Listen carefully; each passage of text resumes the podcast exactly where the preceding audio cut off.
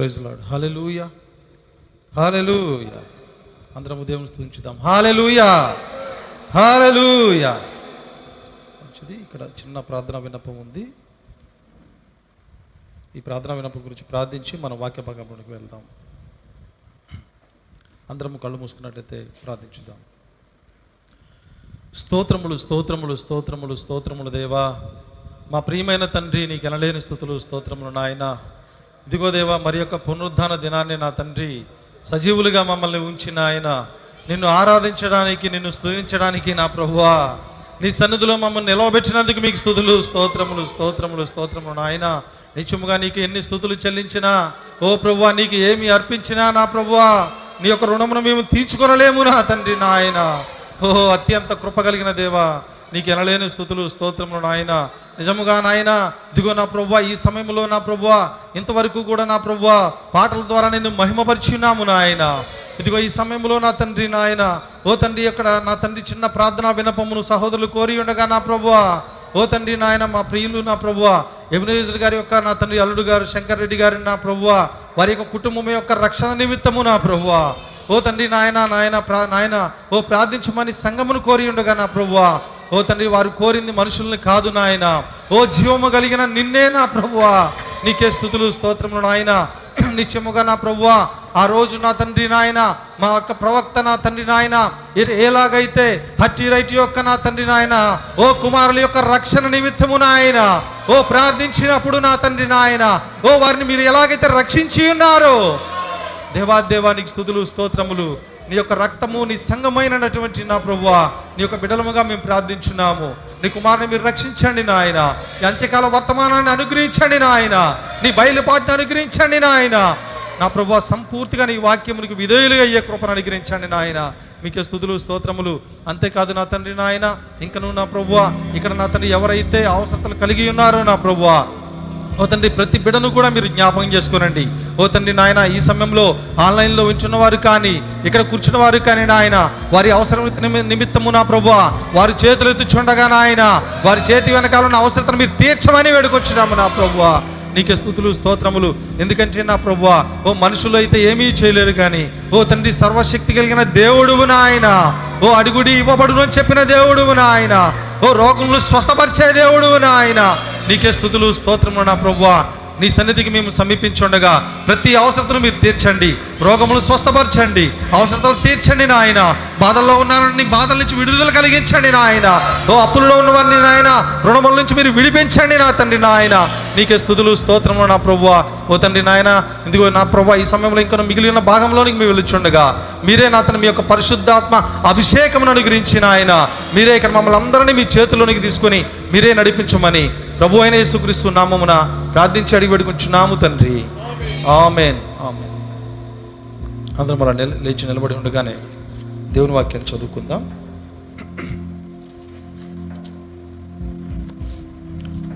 రెండు స్థలముల నుంచి దేవుని వాక్యం చదువుకుందాం.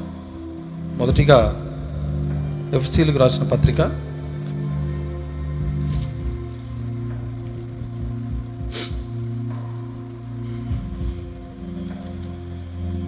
ఆరో అధ్యాయము.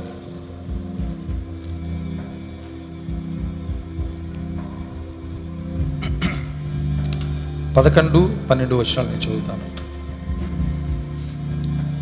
మీరు అపవాది తంత్రములను ఎదురించుటకు శక్తిమంతులగినట్లు దేవుడిచ్చు సర్వాంగ కవచమును ధరించుకునడి.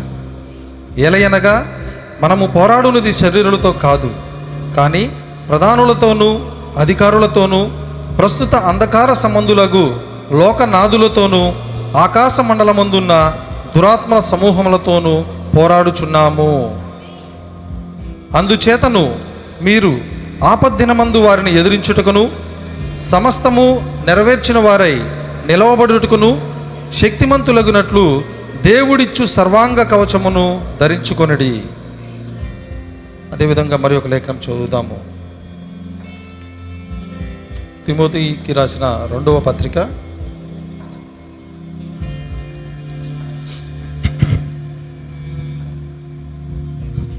ఏడో వచనం. నాలుగో అధ్యాయము ఏడో వచనం. మంచి పోరాటము పోరాడితిని నా పరుగు కడముట్టించిదని విశ్వాసము కాపాడుకొంటిని. దేవుడు ఇచ్చిన వాక్యం దీవించునుగాక ప్రార్థించుకుందాం. స్తోత్రములు స్తోత్రములు స్తోత్రములు స్తోత్రములు స్తోత్రములు తండ్రి దేవా ఇదిగో నాయన మరి యొక్క పర్యాయము నా ప్రభు నీ పాద సన్నిధికి వచ్చుచున్నాము నాయన. తండ్రి నాయన ఇదిగో ఇక్కడ నీ యొక్క వాక్యము చదవబడి ఉన్నది. ఇది నీ రొట్టి అయి ఉన్నది నా ప్రభువ. ఇది నీ శరీరం అయి ఉన్నది నా తండ్రి నాయన. మేమైతే వారము నా ప్రభువ. నేనైతే అత్యంత బలహీనుడు నా తండ్రి నాయన. ఓ దేవాది దేవా నిశ్చయముగా నా ప్రభువ నీ యొక్క పాద సన్నిధికి వచ్చుచున్నాము నాయనా. ఓ ఎంతో విధేయతతో నా ప్రభువా ఓ తండ్రి నాయన అదిగో నా ప్రభు నేను సమీపించున్నాము. ఈ యొక్క రొట్టెను మీరు విరవమని వేడుకుంటున్నాము ఎందుకంటే నా ప్రభు నరుల యొక్క ఆలోచన నుంచి నరుల యొక్క జ్ఞానం నుంచి వాక్యం పుడితే ఓ అది మాకు ఏం మేలు చేయదు నాయన. నిత్యముగా నా ప్రభువా నాయన నిత్యముగా నీ యొక్క ఆత్మచేత నా ప్రభువా నీ యొక్క పరిశుద్ధాత్మ చేత నాయన ఆ వాక్యము ఇక్కడ ప్రజల్లోనికి వెళ్ళాలి నాయన. నీకే స్థుతులు స్తోత్రములు నా ప్రభువ. నిజంగా వాక్యంలోని నా ప్రభువ ఒక భాగమును నా ప్రభువ. ఆ రోజు యషియా గ్రంథముని నీవు శరీరధారిగా ఉన్నప్పుడు నాయన ఎలాగైతే విరిచి ఉన్నావో ఎంఐ మార్గంలో ఉన్న వారికి ఎలాగైతే నీ వాక్యమును విరిచి ఉన్నావో నాయన. ఓ ప్రభు అటు రీతిగా నా తండ్రి యొక్క వాక్యముని విరవమని వేడుకొంచున్నాను. నిత్యముగా యొక్క స్థలమును పరిశుద్ధపరచండి. ఈ యొక్క స్థలమును మీరు ఆధీనము చేసుకోనండి. ఓ తండ్రి ఎందుకంటే ఇక్కడ నా ప్రభువా ఓ రెండు శక్తుల మధ్య పోరాటం జరుగుచున్నది నాయన. ఓ ప్రభు ఇక్కడ కనిపించి కనిపించకుండా ఉన్న ప్రతి చీకటి శక్తిని కూడా అది నా ప్రభువా నిద్రపరిచే ఆత్మైనను నిర్లక్ష్యపు ఆత్మైనను భ్రమపరిచే ఆత్మైనను అది ఏదైనను సరే నా ప్రభువ ఈ సమయంలోనే మేము సంఘముగా ప్రభు అయిన యేసు క్రీస్తు నామంలో వాటి గద్దించున్నాము నాయన. నీకే స్థుతులు స్తోత్రములు స్తోత్రములు నా ప్రభువ. ఓ ప్రభువ నాయన నిత్యముగా ప్రతి బిడ్డను మీరు స్వాధీనపరచుకోనండి. ఇది నిత్యముగా సృష్టికర్త అయినటువంటి దేవుని సన్నిధి అని నా ప్రభువ. ఓ ప్రతి ఒక్కరము గుర్తెరిగి నా ప్రభువ. భయభక్తులతో నాయన నీ వాక్యమును సమీపించే కృపను అనుగ్రహించండి నాయన. వచ్చిన ప్రతి బిడ్డను మీరు అభిషేకించండి. నిలబడిన నన్ను అభిషేకించండి నాయన. మీరే కృప చూపమని వేడుకుంటున్నాను ఎందుకంటే నా ప్రభువ మేమందరము వచ్చి వారమే కానీ నీవే సర్వశక్తి కలిగిన దేవుడు నాయన. మేమైతే వచ్చి మాటలు మాట్లాడువారము కానీ నీవు జీవము కలిగిన మాటలు ఇచ్చే దేవుడు నాయన. ఓ దేవా నీకు స్థుతులు స్తోత్రము నా ప్రభువా. మీరే కనికరించండి. ప్రతి ఒక్కరిని మీరు స్వాధీనపరచుకోనండి. ఇంక నువ్వు రావాల్సి ఉన్న ప్రతి బిడ్డను మీరు సకాలంలో నడిపించండి. ఓ ప్రభు ఆన్లైన్లో ఉంచున్న ప్రతి బిడ్డను మీరు సందర్శించండి నాయన. మీరే కృప చూపమని ఈ కూడికంతటలో కూడా నీ నామను మమ్మి తెచ్చుకోమని ఈ వాక్యమును విరిచి మీ నామనికే మమ్మి తెచ్చుకొని మీరే నడిపించమని ప్రభు అయిన యేసుక్రీస్తు నామమున ప్రార్థించి అడిగి వేడుకుంటున్నాము తండ్రి. ఆమెన్. ఆమెన్. అందరం కూర్చుందామండి.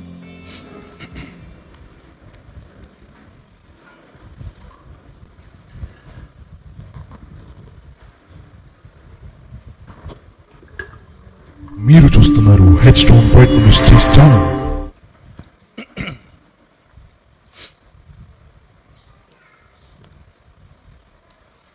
praise Lord ప్రభు అయిన యేసుక్రీస్తు నామంలో మీకు అందరికీ శుభములు. దేవుడు మిమ్మల్ని దీవించును గాక లూయా ఎందుకంటే మనం చెప్పగలిగిన అతి శ్రేష్టమైన పదం ఏదైనా ఉందంటే అదే. కాబట్టి దేవుడు మిమ్మల్ని అందరినీ కూడా దీవించును గాక లూయా ఇది ఈరోజు మన కాపరి రాయవరం అనే ఒక ఊర్లో మీటింగ్స్లో ఉన్నారు మన పాస్టర్ గారు. అందు నిమిత్తం శుక్రవారము శనివారము ఆదివారము. ఈ మూడు ఈ మూడు రోజులు కూడా పాస్టర్ గారికి మీటింగ్స్ ఉన్న కారణమును బట్టి ఆయన మీటింగ్స్కి వెళ్ళడం జరిగింది. దేవుని అత్యంత కృపను బట్టి అక్కడ చాలా చక్కగా పాస్టర్ గారిని వాడుకోవడం జరుగుతుంది.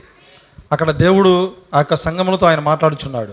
ఎందుకంటే మనమైతే ఆ వాక్యంలో ఎంతగానో ఆనందిస్తూ ఉన్నాం. ఎంతగానో దేవుని కొరకు మనం సిద్ధపడుతూ ఉన్నాం. మనలాగే ఆకలిగొన్న అనేక ఆత్మలు ఇక్కడ ఉన్నాయి. హలే అయితే అందరి దగ్గరికి వెళ్ళలేము కానీ దేవుడు ఎవరినైతే నిర్ణయించి ఉన్నాడో దేవుని ఎక్కడికైతే దేవుడు నడిపిస్తున్నాడో అక్కడికి ఖచ్చితంగా వెళ్ళవలసి ఉన్నాం. హలే లూయా అందునిమిత్తమే మన పాస్టర్ గారు ఆ యొక్క మీటింగ్స్కి వెళ్ళడం జరిగింది. అక్కడ దేవుని కృపను బట్టి చాలా చక్కగా మీటింగ్స్ అన్నీ కూడా దేవుడు జయకరంగా జరిగిస్తున్నాడు. ఈరోజు చివరి మీటింగ్ అనమాట అది చూసుకొని పాస్టర్ గారు మరలా మన తెనాలికి వస్తారు. కాబట్టి కాపరి గురించి ఆయన యొక్క పరిచర్య గురించి మీ యొక్క అనుదిన ప్రార్థనలో మీరందరూ కూడా జ్ఞాపకం చేసుకోవాలని మిమ్మల్ని ప్రేమపూర్వకంగా మనవి చేస్తూ ఉన్నాను. మంచిది. దేవుడు మిమ్మల్ని అందరినీ కూడా దీవించును గాక. ఈరోజు నేను తీసుకునే ఒక అంశం ఏది అంటే దైవశక్తి చీకటి శక్తుల మధ్య పోరాటము మన జీవితంపై దాని యొక్క ప్రభావము. హలెలుయ అర్థం కాలేదు కదండి? ఎందుకంటే చాలా లాంగ్ ఉంది అది. భూమి మీద రెండు శక్తులు ఉన్నాయి. ఆల్రెడీ భూమి మీద కానీ పరలోకంలో కానీ రెండు శక్తులు ఉన్నాయి. ఈ రెండు శక్తుల మధ్య ఎప్పుడు పోరాటం జరుగుతూ ఉంటుంది. ఈ రెండు శక్తులు ఎప్పుడైతే పోరాడుకుంటూ ఉన్నారో ఈ పోరాటంలో ఆ శక్తుల యొక్క ప్రభావం మన జీవితంలో పడుతుంది. హలెలుయా ఎప్పుడు ఆ రెండు శక్తులు ఏంటి ఆ రెండు శక్తులు అంటే ఒకటి దైవశక్తి రెండవది దయ్యపు శక్తి. ఈ రెండు శక్తులు ఎప్పుడు పోరాడుకుంటా పోరాడుకుంటా అవి ఏం చేస్తాయి అంటే వాటి పోరాటాల్లో ఒకరు గెలవాలని ఒకరు ఒకరు గెలవాలని ఒకరు వారు ఎలా గెలుస్తారు అంటే వారి యొక్క గెలుపు ఓటములు ఎవరి మీద ఆధారపడి ఉన్నాయంటే నీ మీద నా మీద. హలెలుయా కాబట్టి మనకు కనిపిస్తున్న కనిపిస్తున్నదంతా కూడా ఈ నిత్యమైనవి కాదు. అందుకే దేవుని లేఖనం చెప్తుంది దృశ్యమైనవి అన్నీ కూడా అనిత్యములు. అద్ అదృశ్యమైనవన్నీ కూడా నిత్యములు. హలేలుయా కాబట్టి ఈ దృశ్యమైన వాటివి ఇవన్నీ కూడా శాశ్వతమైనవి కాదు. మనం చూస్తున్న ఇప్పుడు ఇక్కడ మనం ఇలా చూస్తూ ఉన్నాం. ఈ కనిపించేదంత వరకే ఇక్కడ లేదు. ఇక్కడ మనకి కనిపించకుండా అదృశ్యమైనవి చాలా ఉన్నాయి. హలెలుయా నిజం ప్రియమైన దేవుని బిడ్డలారా మనం ఇక్కడే ఉన్నాము. మనం ఇలానే చూస్తూ ఉన్నాం. మనకు కనిపిస్తుంది ఎంతవరకు అంటే ఈ వాతావరణం మన యొక్క మాంసపు కనుల ద్వారా మనం ఎంతవరకే మనం చూడగలం. కానీ మీకు ఒక ఎగ్జాంపుల్ చెప్తాను. ఇప్పుడు రేడియో తరంగాలు ఉన్నాయి.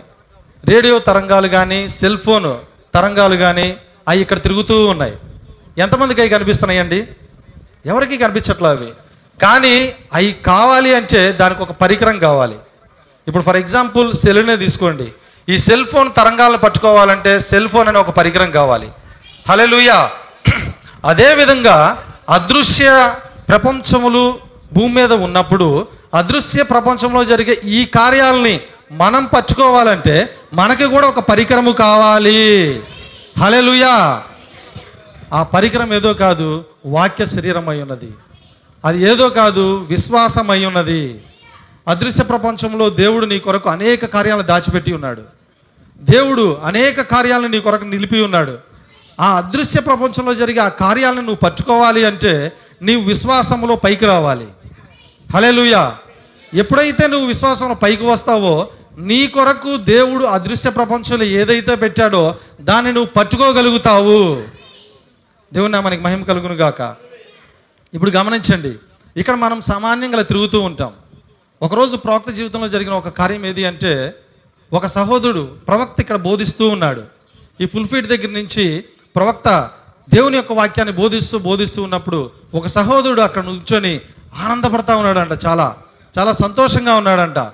ప్రవక్త తనని అలా చూశాడంట. చూచినప్పుడు ఆ సహోదరుని చూసి ప్రవక్త అంటున్నాడు ఏమంటున్నాడో తెలుసా? సహోదరుడా ఇప్పుడు నీకు బాగా గంతులేయాలనిపిస్తుంది కదా? దేవుని స్తుతించాలనిపిస్తుంది కదా? కేకలు వేయాలనిపిస్తుంది కదా? హాలెలుయా అని అన్నాడంట. అన్నప్పుడు అవును బ్రహ్మం నీకెలా తెలుసు? అన్నాడంట. నేను ఇప్పుడే దేవుని యొక్క దూత. నిన్ను తాకుతూ వెళ్ళటం నేను చూచుచున్నాను. హాలెలుయా అదృశ్య ప్రపంచంలోని కార్యాలు ఈ కనులు కనపడవు. అదేవిధంగా ప్రవక్త ఒకసారి ఒక సహోదరుడికి ప్రార్థన చేస్తా సహోదరుడితో అంటున్నాడు సహోదరుడా ఇప్పుడు నీకు జీవితం మీద విరక్తిగా ఉంది కదా? నీకు మరణించాలని ఉంది కదా? ఎందుకు నేను బ్రతుకుతున్నాను అనే ఒక నిరాశ నిస్పృహ నీలో ఉంది కదా? అంటాడు. అవును బ్రహ్మం నా పరిస్థితి అదే. నేను ఎందుకు ఇలా ఉన్నాను? అంటాడు. అన్నప్పుడు అక్కడ ప్ర- ప్రవక్త అంటాడు ఏమంటాడో తెలుసా? ఇప్- నేను నీ మీద చీకటి నిలిచి ఉండట చూస్తున్నాను. హలెలుయా రెండు ప్రపంచములు రెండు శక్తులు ఇక్కడ మానవ జీవితం మీద ప్రభావము చూపుచున్నవి. నిజము ప్రియమైన దేవుని బిడ్డలారా మనకి తెలవదు అది ఇక్కడ రెండు శక్తులు ఉన్నవి ఆ రెండు శక్తులు మన నడిపిస్తూ ఉన్నవి. ఆ రెండు శక్తులు మన ప్రేరేపిస్తూ ఉంటాయి. ఏం చేయాలి అనేది నీ చేతిలో లేదు. ఎలా నడవాలనేది నీ చేతిలో లేదు. ఆ ప్రభావానికి నువ్వు ఏ ప్రభావానికైతే లోనవుతావో ఏ ప్రభావానికైతే నువ్వు లొంగుతావో ఆ ప్రభావం నిన్ను నడిపిస్తుంది.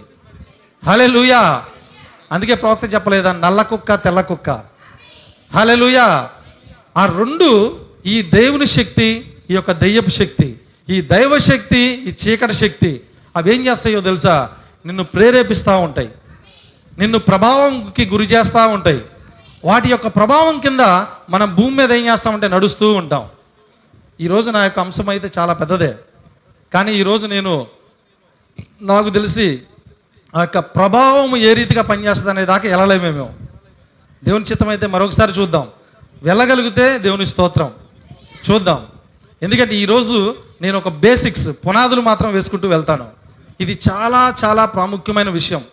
ఎందుకంటే ఈ కార్యాలు నీకు అర్థం కాలేకపోతే నీవు పోరాటం చేయలేవు. పౌలు గారు అంటున్నాడు మంచి పోరాటము పోరాడి తిని. ఆయన ఎవరితో పోరాటం చేశాడు? పక్క రాజ్యంతో పోరాటం చేశాడా? లేదంటే ఇంకొక రాజ్యం వాళ్ళతో ఎవరితోనైనా యుద్ధం చేశాడా? లేదండి అదృశ్య అదృశ్య శక్తులతో పోరాటం చేసి ఉన్నాడా ఆయన? హలెలుయా! ఈ అదృశ్య అదృశ్య శక్తుల యొక్క పని ఏంటో తెలుసా? నిన్ను ఎల్లప్పుడూ దేవుని నుంచి దూరంగా తీసుకెళ్ళటమే ఎల్లప్పుడూ దేవునికి నువ్వు లోబడకుండా చేయటమే. హలెలుయా కాబట్టి మంచి పోరాటం పోరాడాలి అంటే మనము ఆ యొక్క దేవుని యొక్క శక్తి ఆ యొక్క దెయ్యపు శక్తి యొక్క కార్యాలు ఏమై ఉన్నాయో మనం చూడాలి.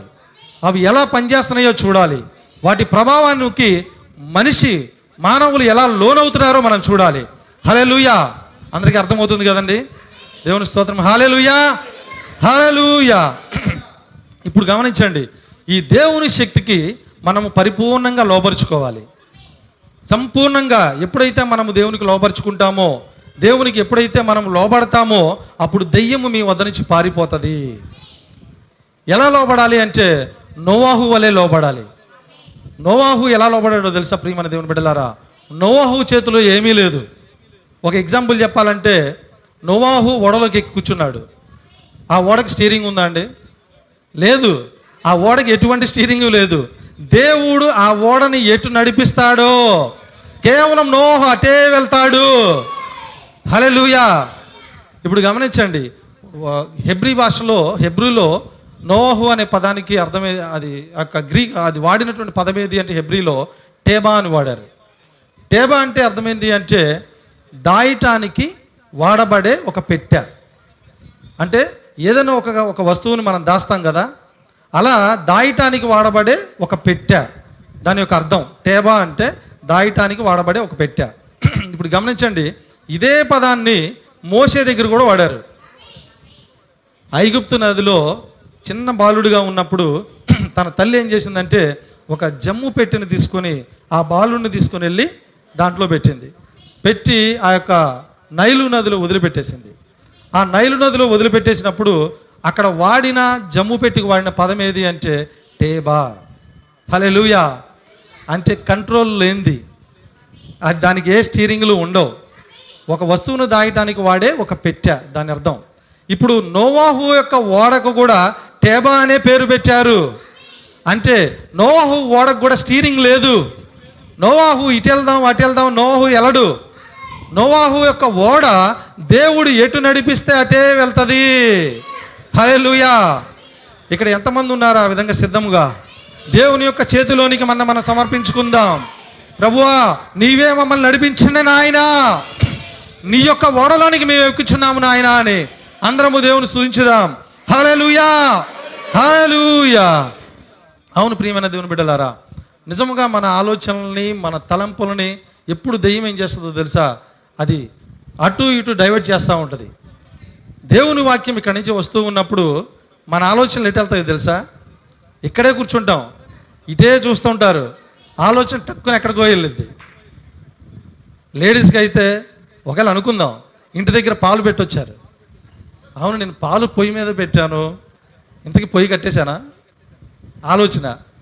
టక్కున దెయ్యం ఏం చేసిందంటే నీకు సంబంధించినది నీకు ఇంట్రెస్ట్గా ఉన్న కార్యాల మీదకి ఆలోచనలు ప్రైవేట్ చేస్తుంది. ఎప్పుడో తెలుసా?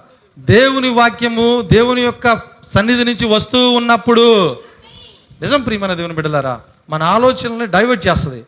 కొంతమందికి ఏం చేస్తుంది అంటే చీటీలో అవును రేపు నేను డబ్బులు ఇలాగా వీళ్ళకి కట్టాలి. ఎలా ఆ చీటీ నాకు వస్తుందా రాదా? ఇక్కడే కూర్చుంటారు. చక్కగా దేవుని వాక్యం వింటా ఉంటారు. నేను ఇలా మిమ్మల్ని చూస్తున్నప్పుడు మీరు ఇటే చూస్తూ ఉంటారు.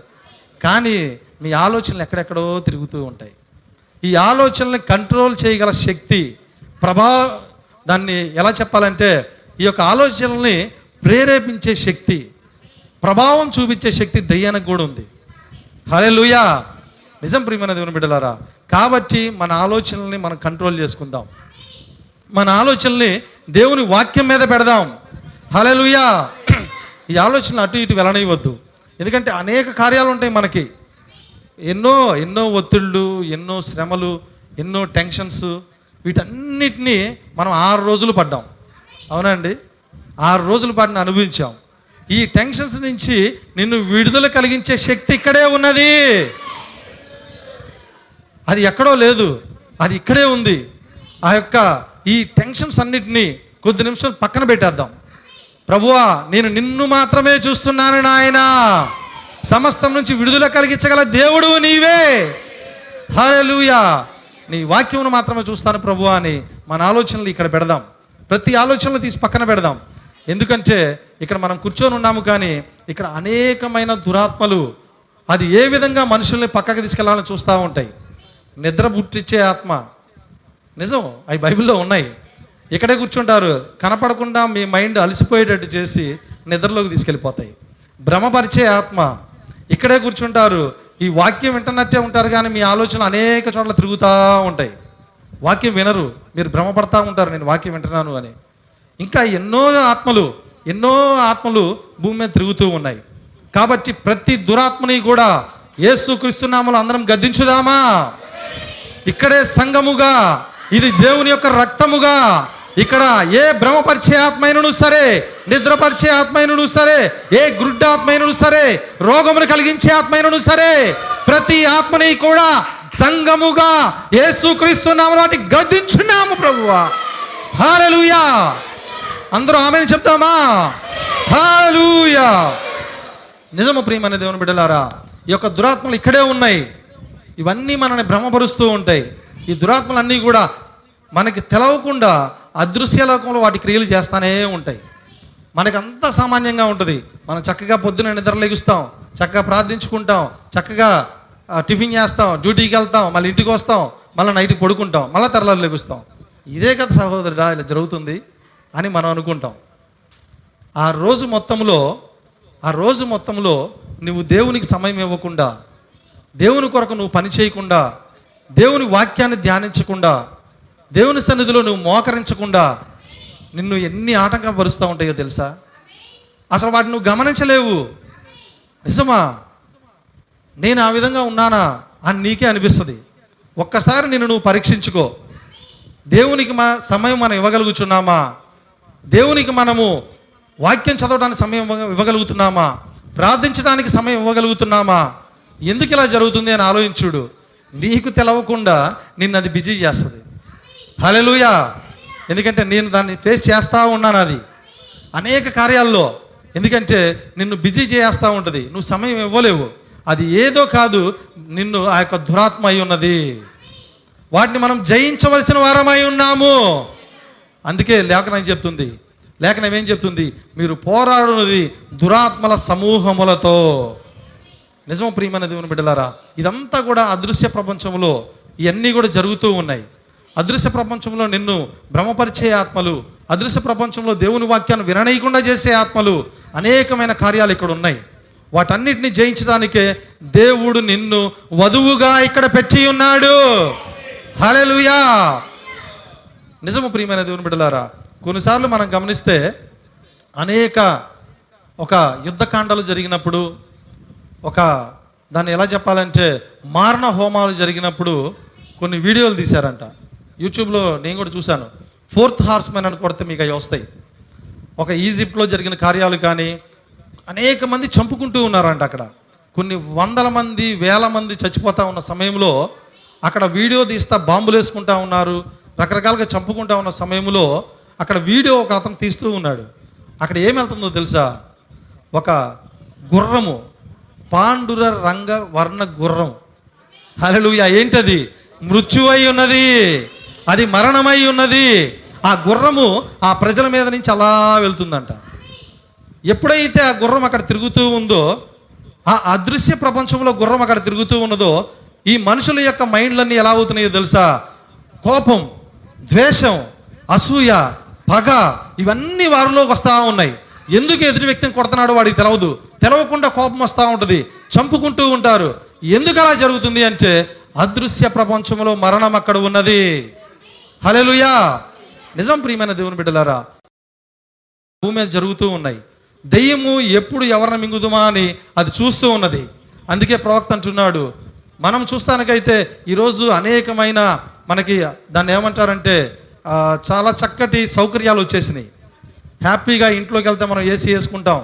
చక్కగా తిరగటానికి బైక్ లేదంటే కారు మన ఉద్యోగాలు జీతాలు పెరిగి చాలా చక్కగా అనేక మంది జీవిస్తూ ఉన్నారు.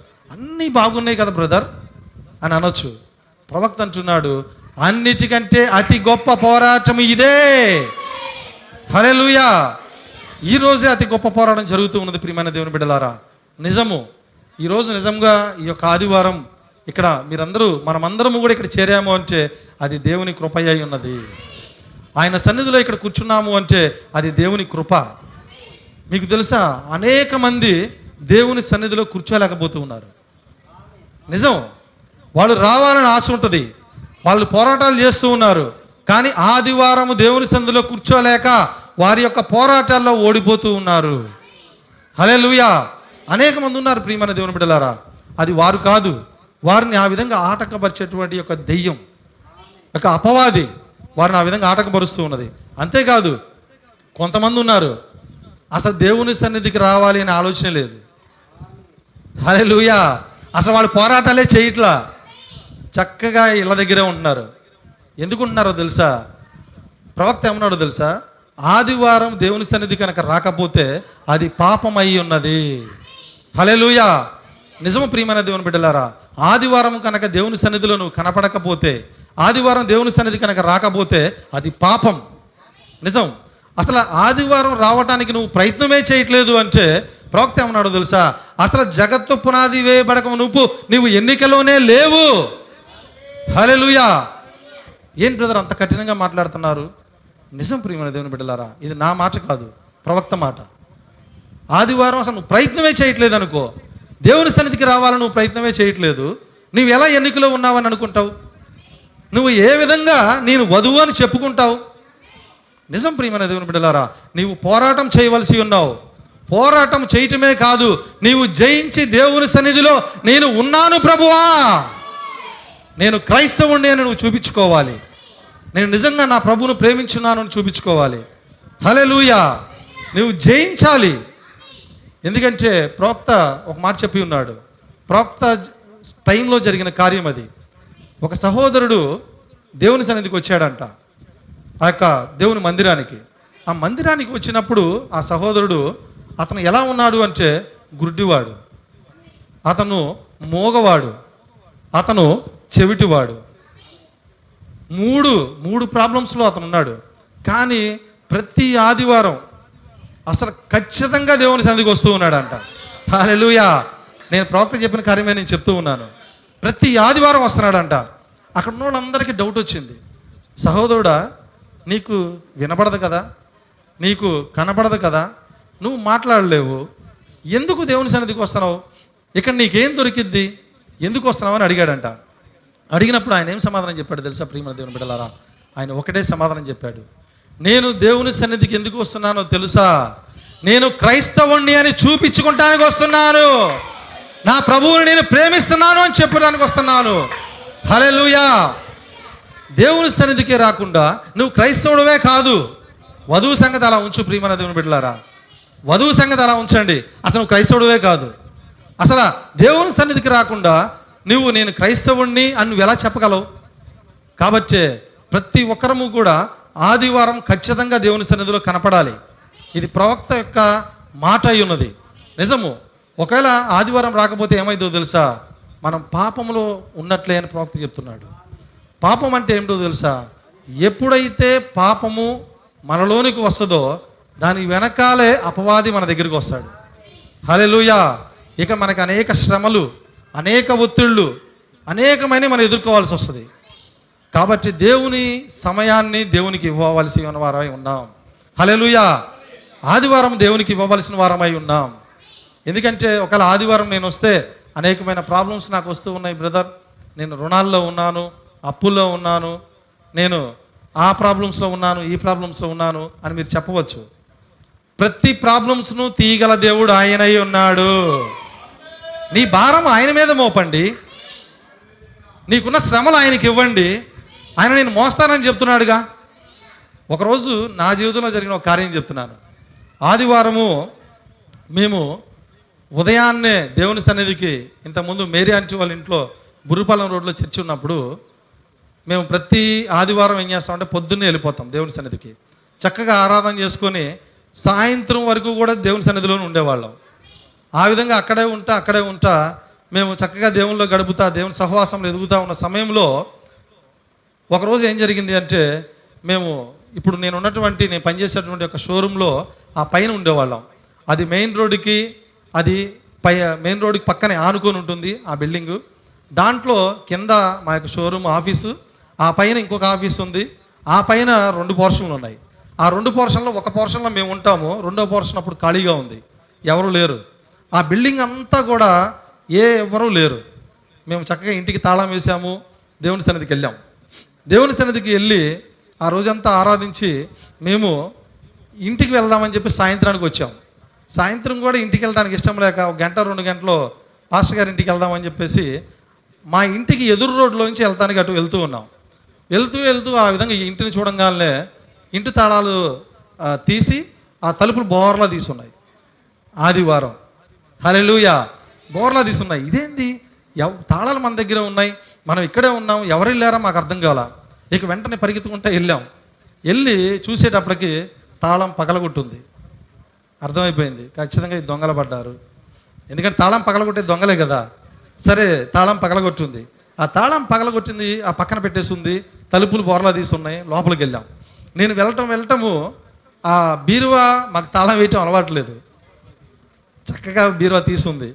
ఎదురుగా సెల్ఫ్లో ఒక యాభై వేల రూపాయలు కట్ట ప్లస్ ఆ రింగులు అవన్నీ ఇంట్లో ఉన్నాయి మ్యారేజ్ రింగ్స్ అవన్నీ కూడా తాళం కూడా వేయలా. ముందు నేను వెళ్ళటం వెళ్ళటం అదే చూశాను. అసలు అవి ఉన్నాయా అని.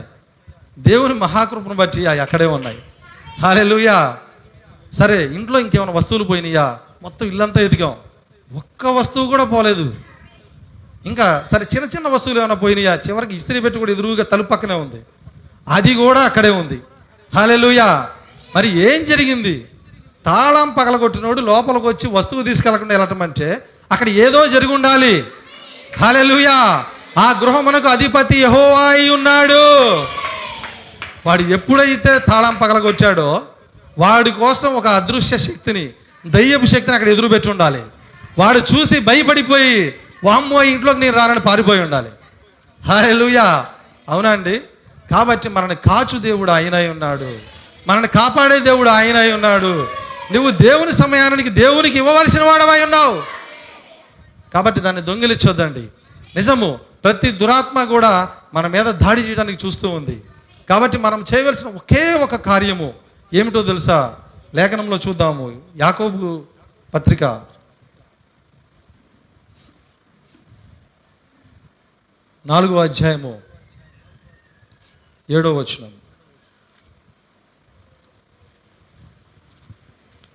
కాబట్టి కాబట్టి దేవునికి లోబడి ఉండుడి. కాబట్టి దేవునికి లోబడి ఉండుడి. అపవాదిని ఎదిరించుడి. అపవాదిని ఎదురించడి. అప్పుడు వాడు అప్పుడు వాడు మీ వద్ద నుండి పారిపోవును. మీ యొద్ద నుండి పారిపోవును. హల్లెలూయా. ఒకే ఒక సూత్రము. నువ్వు అపవాదిని ఎదిరించాలంటే ఒకే ఒక సూత్రం ఏంటో తెలుసా? దేవునికి లోబడి ఉండుడి. ఆయన చెప్పుచున్న మాటకి లోబడి ఉండుడి. ఆయన వాక్యానికి లోబడి ఉండుడి. ఎప్పుడైతే నువ్వు దేవునికి లోబడతావో నువ్వు అపవాదిని ఎదిరించిన వాడు అవుతావు. అప్పుడు వాడు నీ యొద్ద నుంచి పారిపోతాడంట. హరేలుయా కాబట్టి ప్రియమైన దేవుని బిడలారా ఇక్కడ రెండు శక్తుల మధ్య పోరాటం జరుగుతూ ఉన్నది. నీవు ఎవరి వైపు ఉన్నావు అనేది నీ యొక్క ప్రవర్తనలోనే అది ఆధారపడి ఉంది. నువ్వు ఎవరికైతే నువ్వు ఎవరికైతే ఓటేస్తావో వారి పక్షాన్ని ఉన్నట్లు. హలెలుయా ఇక్కడ దైవ శక్తి ఉంది ఇక్కడ చీకటి శక్తి ఉంది. ఈ రెండు ఇక్కడే పోరాడుకుంటూ ఉన్నాయి. కాబట్టి దేవునికి నేను లోబడినట్లయితే దేవుని వాక్యానికి నువ్వు లోబడినట్లయితే దే దైవ శక్తికి నువ్వు నువ్వు సపోర్ట్ చేసినట్లు. హలెలుయా దేవుణ్ణి మనం అర్థం చేసుకోవాలన్నా దేవుని యొక్క కార్యాలని మనం అర్థం చేసుకోవాలన్నా ప్రవక్త మనకు నేర్పించింది ఏంటో తెలుసా? మనం ఆది కాండం దగ్గరికి వెళ్ళాలి. హల్లెలూయా! అనగా ఆదిలోకి వెళ్ళాలన్నమాట. అక్కడ ఏమి జరిగింది అనేది నీకు తెలిస్తే ఇప్పుడేం జరుగుతుందో నీకు అర్థమయ్యింది అక్కడ దేవుడు ఎలాగైతే నిర్ణయించి ఉన్నాడో దేవుడు ఎలాగైతే సిద్ధపరిచి ఉన్నాడో అదే కార్యములు ఇప్పుడు జరుగుతాయి. ఎందుకంటే ఆది కాండం విత్తనముల గ్రంథం. అక్కడ విత్తనం పడిద్ది దాని ఫలం ఇప్పుడు కనిపిస్తుంది. హల్లెలూయా. ఇప్పుడు గమనించండి మనకు తెలిసిన కార్యమే. సరే కొత్త వారి కొరకు కొద్దిగా దాన్ని చూస్తూ ముందుకెళ్దాం. ఆది కాండం ఒకటో అధ్యాయం ఒకటో వచ్చిన చూద్దాం.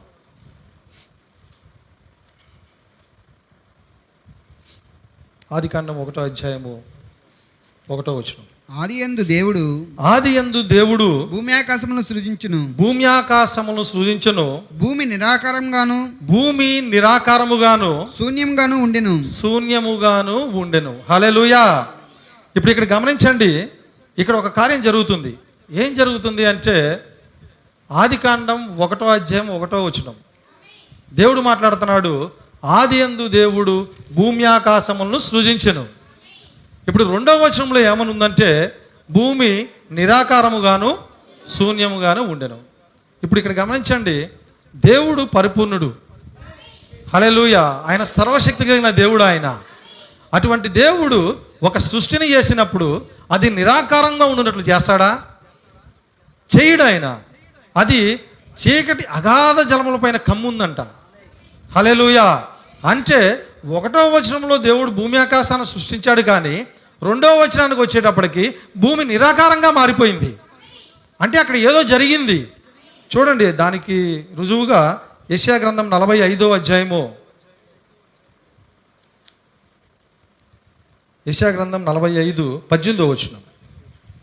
ఆకాశములకు సృష్టికర్తయగు ఆకాశములకు సృష్టికర్తయగు యహోవాయే దేవుడు. యెహోవాయే దేవుడు. ఆయన భూమిని కలుగజేసి ఆయన భూమిని కలుగు చేసి దాన్ని సిద్ధపరిచి దాన్ని సిద్ధపరిచి స్థిరపరచెను. స్థిరపరిచను. నిరాకారంగా ఉండునట్లు నిరాకారముగా నుండునట్లు ఆయన దాన్ని సృజింపలేదు. ఆయన దాన్ని సృజింపలేదు. నివాస స్థలముగా నివాస స్థలమగు అగునట్లుగా నివాస స్థలమగునట్లుగా దాన్ని సృజించును. దాన్ని సృజించెను. హలెలుయా ఇప్పుడు ఒకసారి గమనించండి.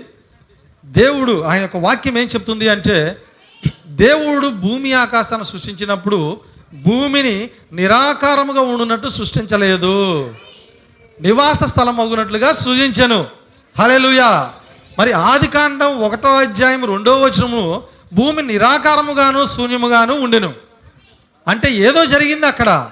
దేవుడు చేయటం ఏమన్నా పరిపూర్ణంగా చేశాడు కానీ రెండో వచనంలో అది నిరాకారముగా ఉన్నది.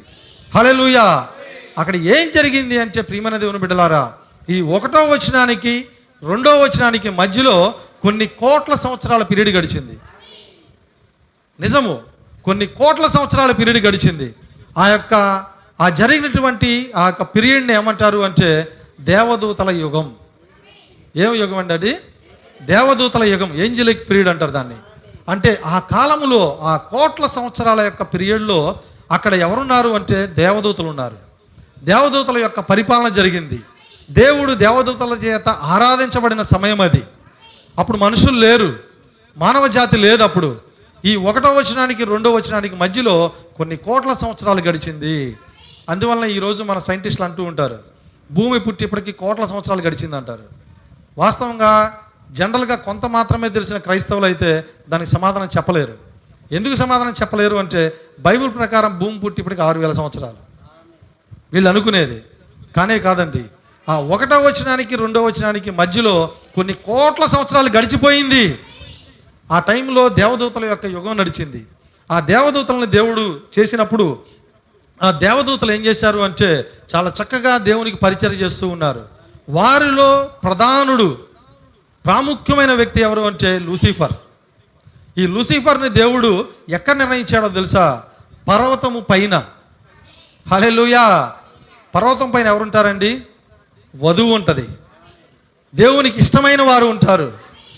ఈ లూసిఫర్ని కూడా దేవుడు తీసుకొచ్చి ఎక్కడ పెట్టాడు అంటే పర్వతం పైన పెట్టాడంట. పర్వతం పైన పెట్టి ఆ యొక్క లూసిఫర్కి చక్కగా వాయిద్యాలు వాయించేవారిని పెట్టాడు. చక్కగా అలంకరించాడు. బంగారముతో రత్నములతో ఓ వజ్రాలతో లూసిఫర్ని అలంకరించాడు. చాలా చక్కగా మంచి పొజిషన్లో వాడు ఉన్న దూతలందరిలో కల్లా ప్రధానుడుగా ఉన్నాడంట. హలే లూయా ఆ విధంగా ఉన్న సమయంలో ఆ యొక్క లూసిఫర్ ఏం చేశాడు అంటే వాడు గర్వించుకున్నాడు. దేవుని సింహాసనమునకు పైగా నా యొక్క సింహాసనమును హెచ్చించుకుందును. ఇది అసలు అక్కడ ఏం జరిగింది అనేది కొద్దిగా మనం ముందుకెళ్ళిన తర్వాత చూద్దాము. ఇప్పుడు నేను ఒక పునాది మాత్రం ఇక్కడ వేస్తూ ఉన్నాను. ఇప్పుడు గమనించండి వాడు ఏమనుకున్నాడు అంటే దేవుని సింహాసనమునకు పైగా నేను నా సింహాసనమును హెచ్చించుకుంటాను. దేవునికి కంటే కూడా నేను ఇంకా ఎత్తులో నేను కూర్చుంటాను అని వాడు ఎప్పుడైతే అనుకున్నాడో వాడు అనుకోవటం దేవుని యొక్క హృదయంలో దేవుని యొక్క జ్ఞానంలో జ్ఞానములో ఎప్పుడైతే చూశాడో ఆ యొక్క అపవాదిని అపవాదిని అనుసరించే వాడి యొక్క దూతలని దేవుడు నెట్టివేసి ఉన్నాడు. ఇప్పుడు గమనించండి వీళ్ళందరూ కూడా ఎప్పుడైతే వచ్చి భూమి మీద పడ్డారో ఈ యొక్క అపవాది వాడి యొక్క దూతలు ఈ భూమి మీద ఎప్పుడైతే పడ్డారో అప్పుడు భూమి నిరాకారంగా మారి ఉన్నది. అప్పటి వరకు కూడా భూమి నివాస స్థలముగా ఉంది. కానీ దేవదూతలు ఆ యొక్క పడిపోయిన దేవదూతలు ఆ యొక్క లూసిఫర్ ఎప్పుడైతే భూమి మీద పడిందో అప్పుడు భూమి నిరాకారముగా మారింది.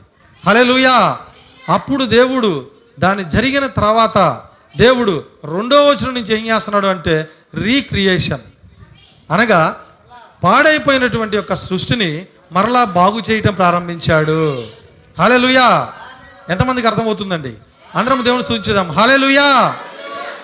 ఇప్పుడు గమనించండి ఆ యొక్క వాడు ఎప్పుడైతే భూమి మీద పడ్డాడో భూమి మీద వాడు అక్కడ ఉండి దేవుడు ఎప్పుడైతే రీక్రియేషన్ చేశాడో రీక్రియేషన్ చేసిన తర్వాత దేవుడు మానవ జాతిని అనగా ఆదాము అవ్వను సృష్టించాడు అక్కడ. ఎప్పుడైతే ఆదాము అవ్వను సృష్టించాడో ఈ అపవాది వీడు దేవునికైతే శత్రువు కాదు. ఎందుకంటే శత్రువు అంటే దేవునికి శత్రువు అంటే అర్థమైందో తెలుసా? దేవునితో సమానుడు అని అర్థం. వీడు శత్రువు కాదు. అలానే దేవునికి మిత్రుడు కాదు. హాలెలుయా కేవలము అపవాది దేవుని యొక్క సృష్టి మాత్రమే. వాడు ఏమీ చేయలేడండి. కానీ వాడు నీకు నాకు శత్రువు. హాలెలుయా వాడు నీకు నాకు విరోధి. వాడు నిన్ను పడేయటానికి చూస్తూ ఉంటాడు. వాడు దేవుణ్ణి ఏమీ చేయలేక దేవుని బిడ్డలమైన మనని పడేయటమే వాడి పని. వాడి డ్యూటీ అదే. ఇంకో విషయం తెలుసా ప్రియమైన దేవుని బిడ్డలారా? దేవుని తర్వాత మన గురించి ఎక్కువగా తెలిసిన వాడు వాడే. రెండో వ్యక్తి అని చెప్పొచ్చు. మన గురించి ఎక్కువగా తెలిసిన వాడు ఎవరు అంటే అపవాదే.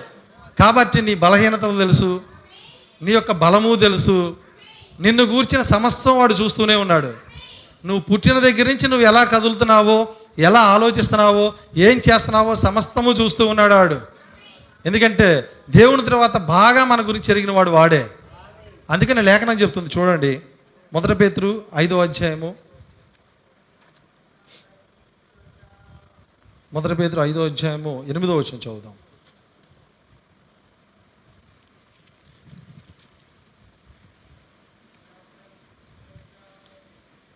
నిబ్బరమైన బుద్ధి కలవారై నిబ్బరమైన బుద్ధి గలవారై. మెలకువగా ఉండుడి. మెలకువగా ఉండుడి. మీ విరోధి అయిన ఎవరంట? మీ విరోధి అయిన అపవాది మీ విరోధి అయిన అపవాది గర్జించు సింహం వలె గర్జించు సింహము వలె ఎవరిని మృంగుదునా అని ఎవరిని మృంగుదునా అని వెదుకుచూ తిరుగుచున్నాడు. వెతుకుచూ తిరుగుచున్నాడు. హలెలుయా వీడు ఎవరికి విరోధంట? నీకు నాకు విరోధి ఉన్నాడు. మనకి వి- మన- మానవ జాతికి విరోధి అయి ఉన్నాడు. ఎందుకంటే వాడికి దొరకనిది దేవుని యొక్క కుమారులమైన నీకు నాకు దొరుకుతుంది కనుక వాడు నిన్ను నన్ను పనే పడేయాలనుకుంటున్నాడు వాడు. హాలెలుయా కాబట్టి వాడు ఏం చేస్తున్నాడు అంటే నీకు నాకు విరోధిగా మారాడు. నీకు నీ నిన్ను నన్ను పడేయటానికి దేవుడు ఏ పాతాళానికైతే వాడు నిర్ణయించి ఉన్నాడో ఏ కటిక చీకటి గల బిలముని వాడికి నిర్ణయించి ఉన్నాడో అదే స్థానంలోనికి నిన్ను తీసుకెళ్ళాలనేదే వాడి ప్రయత్నం. హలెలుయా కానీ ప్రేమ కలిగిన దేవుడు కృప కలిగిన దేవుడు నీ కొరకు నా కొరకు వాడి చేతిలో పడకుండా ప్రణాళికలను రచించి ఉన్నాడు. ఆయన దూతలను నిర్ణయించి ఉన్నాడు. హలెలుయా ఇప్పుడు చూద్దాం ఇంకా అపవాది గురించి మనం చూసుకుంటా ముందుకెళ్దాం. ఎందుకంటే ఇవన్నీ బేసిక్స్ అండి. ఇవన్నీ పునాది కార్యాలు. అసలు వాడు ఏం చేస్తున్నాడు? వాడు ఎలా వచ్చాడు? వాడి భూమి మీద వాడి పనులేంటి? ఇప్పుడు మనము వాడికి ఏ విధంగా మనం గురవుతూ ఉన్నాం? అనే కార్యాలను మనం చూసుకుంటా ముందుకెళ్దాం. ఏసుకేలు గ్రంథం ఇరవై ఎనిమిదో అధ్యాయము.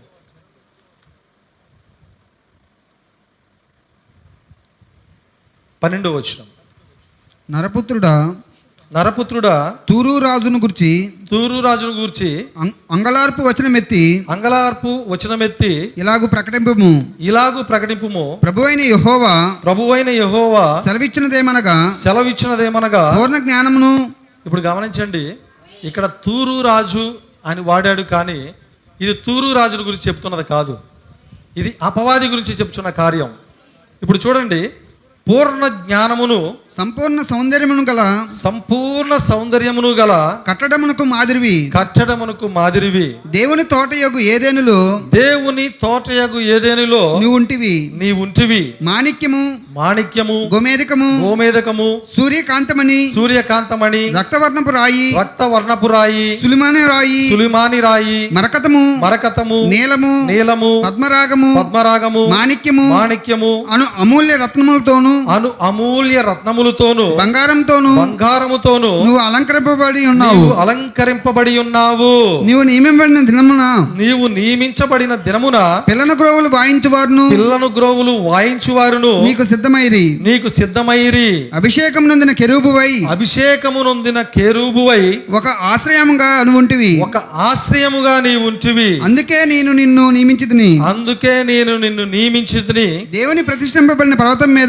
దేవునికి ప్రతిష్ఠింపబడిన పర్వతము మీద నీ ఉంటివి. నీ ఉంటివి. కాలుచున్న రాళ్ళ మధ్యను కాలుచున్న రాళ్ళ మధ్యను నీవు సంచరించుచుంటివి. నీవు సంచరించుచుంటివి. హారెలుయా అపవాదికి ఉన్న క్వాలిఫికేషన్ చూసారా వాడికి దేవుడిచ్చిన స్థానం చూసారా వాడిని బంగారముతో అమూల్యమైన రత్నములతో ఓ అనేకమైన కార్యములతో దేవుడు అలంకరించి ఎక్కడ పెట్టుకున్నాడంట? దేవుని పర్వతము మీద పెట్టుకున్నాడంట. హలెలుయా దేవుని పర్వతం మీద పెట్టుకొని చివరికి వాడికి పిల్లన గ్రోవులు వాయించేవారు కూడా నియమించాడంట. ఈ పిల్లన గ్రోవులు ఈ యొక్క సంగీతం ఎవరికి వాయిస్తారో తెలుసా? దేవునికి వాయిస్తారు. హలెలుయా దేవుడు అపవాదిని ఎంతగానో హెచ్చించి ఉన్నాడు. ఎప్పుడైతే హెచ్చిస్తూ హెచ్చిస్తూ ఉన్నాడో వాడు ఆ హెచ్చింపును బట్టి దేవుడు హెచ్చించిన కార్యమును బట్టి వాడు స్థితిని మర్చిపోయాడు. హలేలుయా ఈరోజు అనేక మంది ప్రియమైన దేవుని బిడలారా సేమ్ ఇదే విధముగా దేవుడు ఆశీర్వదించుకొలది ఆశీర్వదించుకొలది. వారు ఏమనుకుంటారో తెలుసా?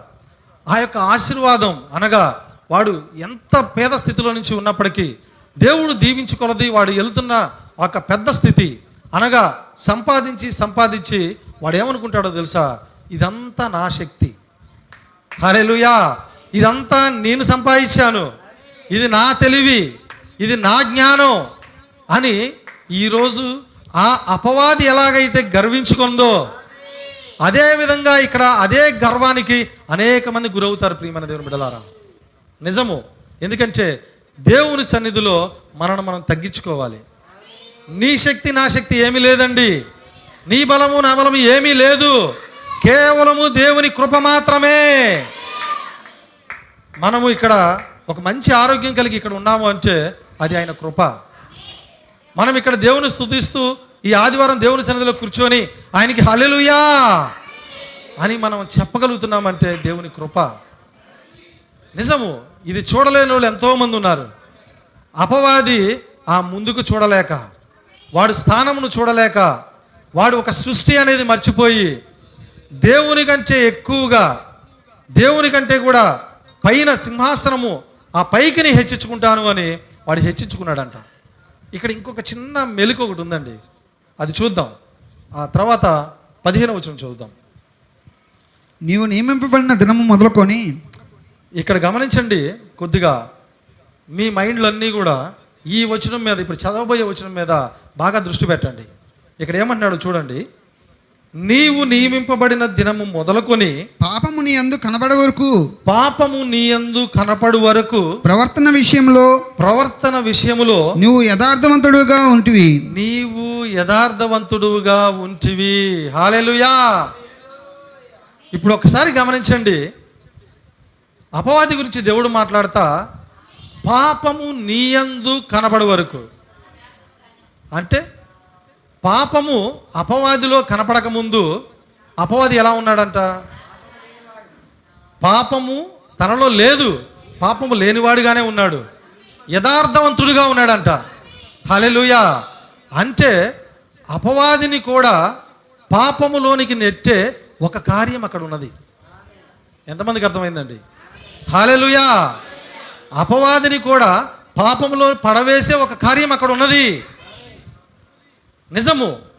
అపవాది చాలా చక్కగా దేవుణ్ణి ఆరాధిస్తూ ఉన్నది. అపవాది దేవుని యొక్క సభాపర్వతం మీద ఉన్నది. అపవాది దేవుని యొక్క ఏదైతే అధికారాలు ఇచ్చాడో ఆ యొక్క స్థానములో అది కూర్చొని ఉన్నది. కానీ అపవాదిలోకి పాపము రాకముందు అది యథార్థంగా ఉన్నప్పటికీ అపవాదిలోకి పాపము రావడానికి పాపము చేయడానికి ఒక కార్యం ఏదో అక్కడ ఉన్నది. హలెలుయా లేఖనమే చెబుతుంది అది. చూడండి. మొదటి యోహాను మూడు నాలుగు. మొదటి యోహాను మూడో అధ్యాయము నాలుగో వచనం.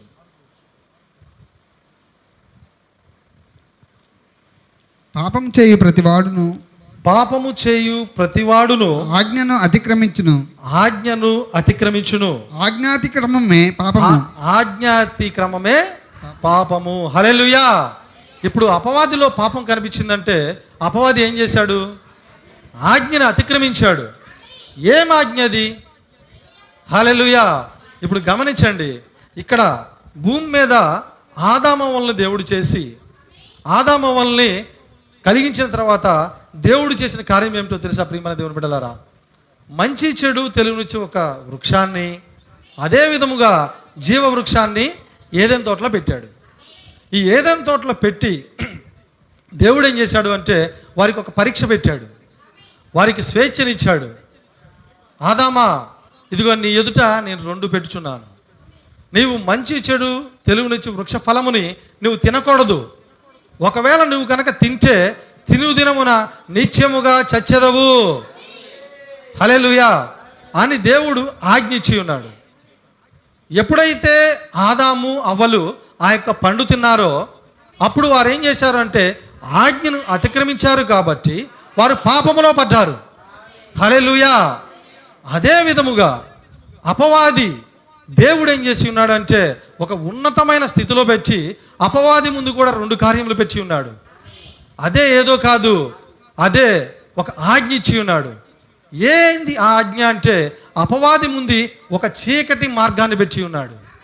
ఒక వెలుగు మార్గాన్ని పెట్టి ఉన్నాడు. చీకటి శక్తిని పెట్టి ఉన్నాడు. వెలుగు శక్తిని పెట్టి ఉన్నాడు. ఈ రెండు కార్యాలని కూడా అపవాది ముందే దేవుడు పెట్టాడు. దేవుడు నిన్న నేడు నిరంతరము ఏకరీతిగా ఉన్న దేవుడై ఉన్నాడు. అపవాదికి ఇప్పుడు ఒక పరీక్ష. ఆ చీకటి శక్తి. చీకటి శక్తి అనగానే అదొక వ్యక్తి కాదండి. మీరు ఒకవేళ అపవాది కాకుండా ఇంకోటి ఏదైనా ఉందా అని మీరు అనుకోవచ్చు. అదొక వ్యక్తి కానే కాదు. కేవలము వ్యక్తి అపవాది మాత్రమే. అపవాది ఆత్మ అయి ఉన్నది చీకటి శక్తి అయి ఉన్నది. నేను చెప్పేది అనేక లేఖనాల్లో చూడొచ్చు మీరు. బాగా గమనించండి. చీకటి శక్తి అయి ఉన్నది. దేవుడు ఇప్పుడు గమనించండి. దేవునికి ఒక శక్తి ఉన్నది. దేవుడు ఏమై ఉన్నాడంటే వెలుగై ఉన్నాడు ఆయన. ఆయన పరలోకం అంతా వెలుగుమయమై ఉన్నది. అది తేజస్ సంబంధమైనటువంటి ఒక పరలోకం. దేవుడు మహాశక్తి కలిగిన దేవుడు ఆయన. హలెలుయా ఆ శక్తి కలిగిన దేవుడు తన వాక్కు చేత ఆ శక్తి చేత సమస్త కార్యములు చేయుచున్నాడు ఆయన. హలెలుయా ఇప్పుడు గమనించండి ఇదే శక్తి దేవుడు ఏం చేసి ఉన్నాడు అంటే అపవాదిని పరీక్షించడానికి ఒక చీకటి శక్తిని కూడా కలిగించి ఉన్నాడు. అవన్నీ లేఖనాలు ఉన్నాయి సరే చూద్దాం అది కూడా? అపవాది చీకటిని కూడా కలిగించాడు. Uh, సారీ దేవుడు. సరే అది నా సబ్జెక్ట్ కాదు. సరే చూద్దాం. చీకటిని ఆయన ఇంకోటి కూడా గమనించవచ్చు. ఒకవేళ చీకటిని అక్కడ దేవుడు పెట్టినప్పుడు చీకటి ముందే ఉందా అని మీకు డౌట్ రావచ్చు. లేదండి చీకటిని కూడా దేవుడే కలగజేశాడు. చీకటికి కొన్ని లక్షణాలు ఉన్నాయి చీకటికి కొన్ని శక్తులు ఉన్నాయి ఆ యొక్క చీకటిని కలగజేసి అపవాది ముందు ఏం పెట్టాడు అంటే నీవు దాని జోలికి వెళ్ళవద్దు. నువ్వు దాన్ని ముట్టవద్దు. దానితో నువ్వు సహవాసం చేయవద్దు. ఎందుకంటే ఆ చీకటికి ఉన్నటువంటి ఒక శక్తి అది దేవుని నుంచి దూరంగా తీసుకువెళ్తుంది. చీకటికి ఉన్న ప్రధాన లక్షణం ఏమిటో తెలుసా? గర్వము. హలలుయ సరే చూద్దాం. లేఖనంలో చూస్తాం మనం ముందుకెళ్దాము. యూదా రాసిన పత్రిక ఒకటో అధ్యాయము ఆరో వచనం.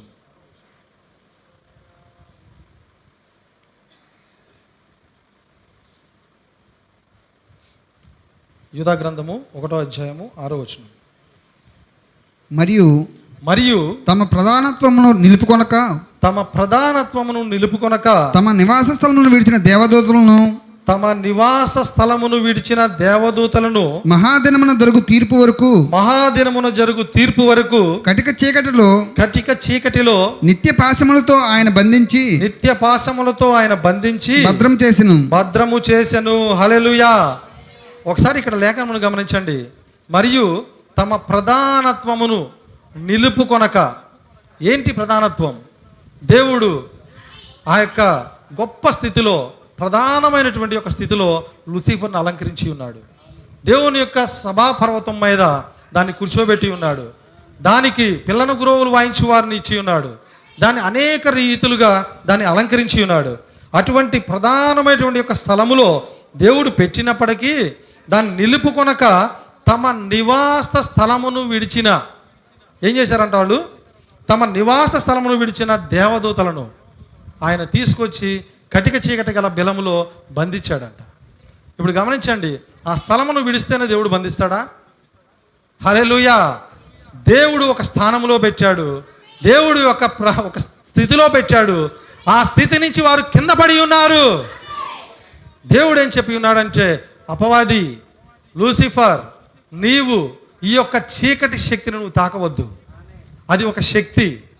దేవుడికి సమస్తము తెలుసండి. ఆయన ముందు జ్ఞానంలో అది పెడితే అపవాది పడిద్దని కూడా ఆయనకి తెలుసు. కావాలనే దేవుడు అక్కడ పెట్టాడు. ఆదామ వాళ్ళ దగ్గర ఎలాగైతే మంచి చెడు తెలుగు నుంచి వృక్షఫలము వృక్షాన్ని అదేవిధంగా జీవవృక్షాన్ని దేవుడు పెట్టి ఉన్నాడో ఆదామ వాళ్ళు పడిపోతారని దేవునికి తెలుసు కదా. తెలిసినప్పటికీ ఎలాగైతే పెట్టి ఉన్నాడో అక్కడ కూడా రెండింటిని దేవుడు పెట్టి ఉన్నాడు. హలెలుయా అందుకే యోబు గ్రంథంలో ఆయన అంటున్నాడు. ఒకసారి అది చూద్దాం. ముప్పై ఎనిమిదో అధ్యాయము. ముప్పై ఎనిమిది పంతొమ్మిది యోగు గ్రంథం. కొద్దిగా లేఖనంలో చూసుకుంటూ వెళ్దాం.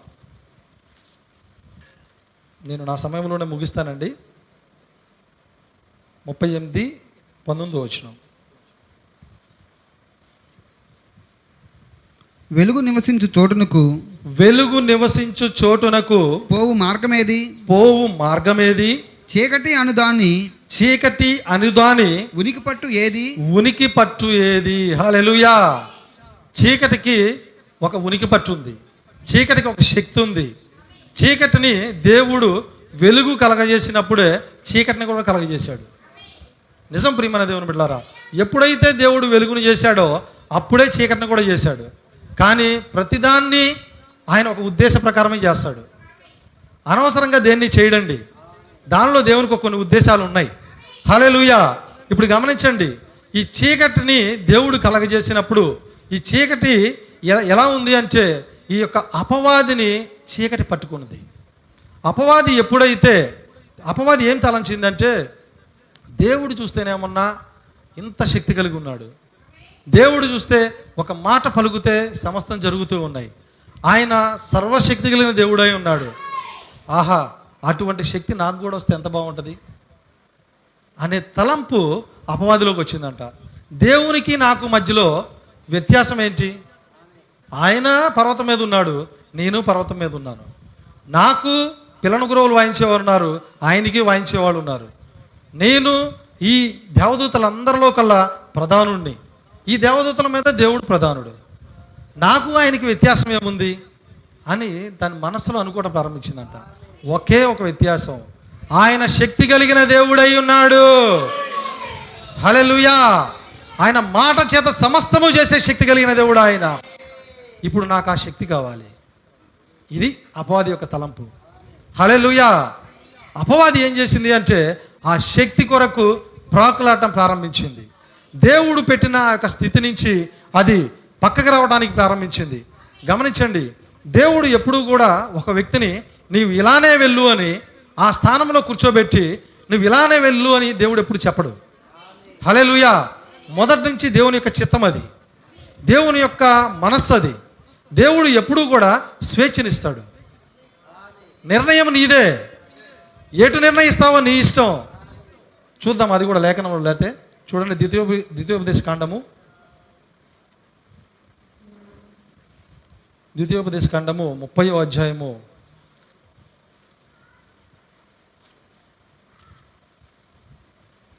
పదిహేనో వచనం. ముప్పై ముప్పై అధ్యాయము పదిహేనో వచనం. చూడుము చూడుము. నేడు నేను జీవమును నేడు నేను జీవమును మేలును మేలును మరణమును మరణమును కీడును కీడును నీ ఎదుట ఉంచి ఉన్నాను. నీ ఎదుట ఉంచి ఉన్నాను. హలెలుయా ఏం చేశాడండి దేవుడు?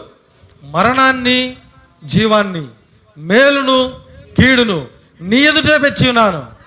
నిర్ణయం నీదే. ఓ ఆదామా నీ ఎదుట మరణాన్ని పెట్టాను జీవాన్ని పెట్టాను. ఓ లూసిఫర్ నీ ఎదుట వే- ఒక జీవాన్ని పెట్టాను మరణాన్ని పెట్టాను. నిర్ణయం నీదే. నిర్ణయం చేయవలసింది నీవే. హలెలుయా నిజం ప్రియమైన దేవుని బిడ్డలారా ఈ స్వేచ్ఛ అనేది ఎంత ప్రమాదకరమో తెలుసా? నేను అప్పుడప్పుడు అనుకుంటా ప్రభువా నీ ఎన్నికలో ఉన్న వారి మీద ఈ స్వేచ్ఛ పనిచేయదు. హాలెలుయా నీ ఆకర్షణ మాత్రమే పనిచేస్తుంది నాయన. నేను ప్రార్థిస్తా అప్పుడప్పుడు నీ ఆకర్షణ మాత్రమే నా మీద పనిచేయాలి. ఈ స్వేచ్ఛ నాకు వద్దు హాలెలుయా. అదే లోకంలో ఉన్న వారి మీద అయితే స్వేచ్ఛ పనిచేస్తుంది. సరే ఒక చిన్న ఉపమానం చూసి ముందుకెళ్దాం. ఒక యవనస్తుడు యవనస్తుడు ఒక కుర్రవాడు ఏం చేశాడు అంటే తన చాలా చక్కగా తన తల్లిదండ్రుల దగ్గర తను ఎదిగి చిన్నప్పటి నుంచి క్రైస్తవ జీవితంలో ఉండి ఉన్నత చదువుల కొరకు ఏం చేశాడంటే సిటీకి వెళ్ళాడంట. ఆ సిటీకి వెళ్ళినప్పుడు అతను అక్కడ అనేక మందితో సహవాసం చేసి స్నేహం చేసి అంతకు ముందు అయితే తనకి ఎవరున్నారు? తన తల్లి ఉంది తన తండ్రి ఉన్నాడు తనకి పెద్దలు ఉన్నారు ఇప్పుడు అతనికి స్వేచ్ఛ వచ్చింది. అతను ఎక్కడికి వెళ్ళాడు? ఒక టౌన్కి వెళ్ళాడంట. ఆ టౌన్కి వెళ్ళినప్పుడు ఆ టౌన్లో తనకు వచ్చిన స్వేచ్ఛను బట్టి అతను ఏం చేశాడంటే తన స్నేహితులతో తిరుగుతూ అనేక రకాలైన చెడు సహవాసాలకు అలవాటు పడ్డాడు. హలెలుయ ఈ చెడు సహవాసాలకి అలవాటు పడి అలవాటు పడి అతను ఏం చేశాడు అంటే తన ఒక రూమ్ తీసుకున్నాడు. ఆ రూమ్లో వాల్ పోస్టర్లు చందాలమైన వాల్ పోస్టర్లు అన్నీ పెట్టేశాడంట. ఇవన్నీ తెలవని తన తల్లి ఒకరోజు అనేకమైనటువంటి తన కొరకు తన కుమారుని కొరకు ఏం చేసింది అంటే ఒక పిండి వంటల్ని అవి ఇవి చేసుకొని తన కుమారుని కొరకు టౌన్కి వచ్చింది. వచ్చినప్పుడు తన కుమారుడు అక్కడ లేడు. ఆ కుమారుడు అక్కడ లేనప్పుడు ఆమె ఏం చేసింది అంటే ఆ తలుపు తీసుకొని లోపలికి వెళ్ళింది. వెళ్ళినప్పుడు ఆ వాల్ పోస్టర్లు ఆ చెండాలం అంతా కూడా చూసి ఆమె ఎంతగానో బాధపడి తన యొక్క ఊరికి వచ్చేసింది. ఆమె ఏం చేసింది అంటే ఆ విధంగా ఆమె ఒక ఊరికి వచ్చినప్పుడు ఆమె ఆలోచించి ఒక నిర్ణయం చేసింది. సరే ఈ విధంగా నా కుమారుడు అయ్యాడు. కాబట్టి నేను నా ఫోటోని నా కుమారునికి పంపిస్తాను. అని ఆమె ఆలోచించి ఏం చేసిందంటే ఒక రీసెంట్ పోస్ట్లో తన ఒక మంచి ఫోటో తన యొక్క ఫోటోని ఒక ఫ్రేమ్ కట్టించి కుమారునికి పంపించింది. సరే చక్కగా ఒక రీసెంట్ పోస్ట్లో వచ్చింది. ఆ ఫోటో తీసుకున్నాడు కుమారుడు. తనకి ఈ లోకంతో తను సహవాసం చేస్తున్నప్పటికీ తన స్వేచ్ఛను దుర్వినియోగం చేసుకున్న చేసుకున్నప్పటికీ తనకి తన తల్లి అంటే చాలా ఇష్టం. హలెలుయా అయితే అప్పుడు ఏం చేశాడు అంటే ఆ యొక్క ఆ ఫోటో తీసుకొని తను ఆ యొక్క లోపలికి వెళ్ళాడంట. వెళ్ళి ఆ గోడలంతట్లో తాను చూసి ఇక్కడ పెడదామా? ఇక్కడ పెడదామా ఇక్కడ పెడదామని చూస్తున్నారంట ఎక్కడ పెట్టినా అసభ్యమైన ఫొటోస్. ఎక్కడ పెట్టినా అవి చండాలమైనటువంటి ఫొటోస్. లేదు. నా యొక్క తల్లి ఫోటోని నేను ఇక్కడ పెట్టలేను. అని ఈ గోడలో చూశాడు. బాల. ఈ గోడ చూశాడు బాల. ఈ గోడ చూశాడు. సరే. ఈ యొక్క గదిలో యొక్క నా తల్లి యొక్క ఫోటో నేను పెట్టాలి అంటే ఇక్కడ అసభ్యమైన ఇవన్నీ కూడా బయటికి వెళ్ళిపోవాలి. హలెలుయా అని చెప్పి తను ఏం చేశాడు అంటే ఆ లోపల ఉన్నటువంటి ఆ యొక్క ఫోటోలన్నింటినీ కూడా చిచ్చేసి అన్నీ కట్టకట్టి తీసుకెళ్ళి బయట విసిరేసి ఉన్నాడంట. హాలెలుయా అప్పుడు తన యొక్క తల్లి ఫోటో ఎదురుగా పెట్టుకొని తను ఆనందించి ఉన్నాడు. హాలెలుయా అదే విధముగా ఆ యొక్క స్వేచ్ఛని తనను ఆ విధంగా వాడుకొని ఈ లోకంలోనికి వెళ్ళిపోయిన ఆ వ్యక్తి దగ్గరికి ఎప్పుడైతే ఈ యొక్క తల్లి ఫోటో వచ్చిందో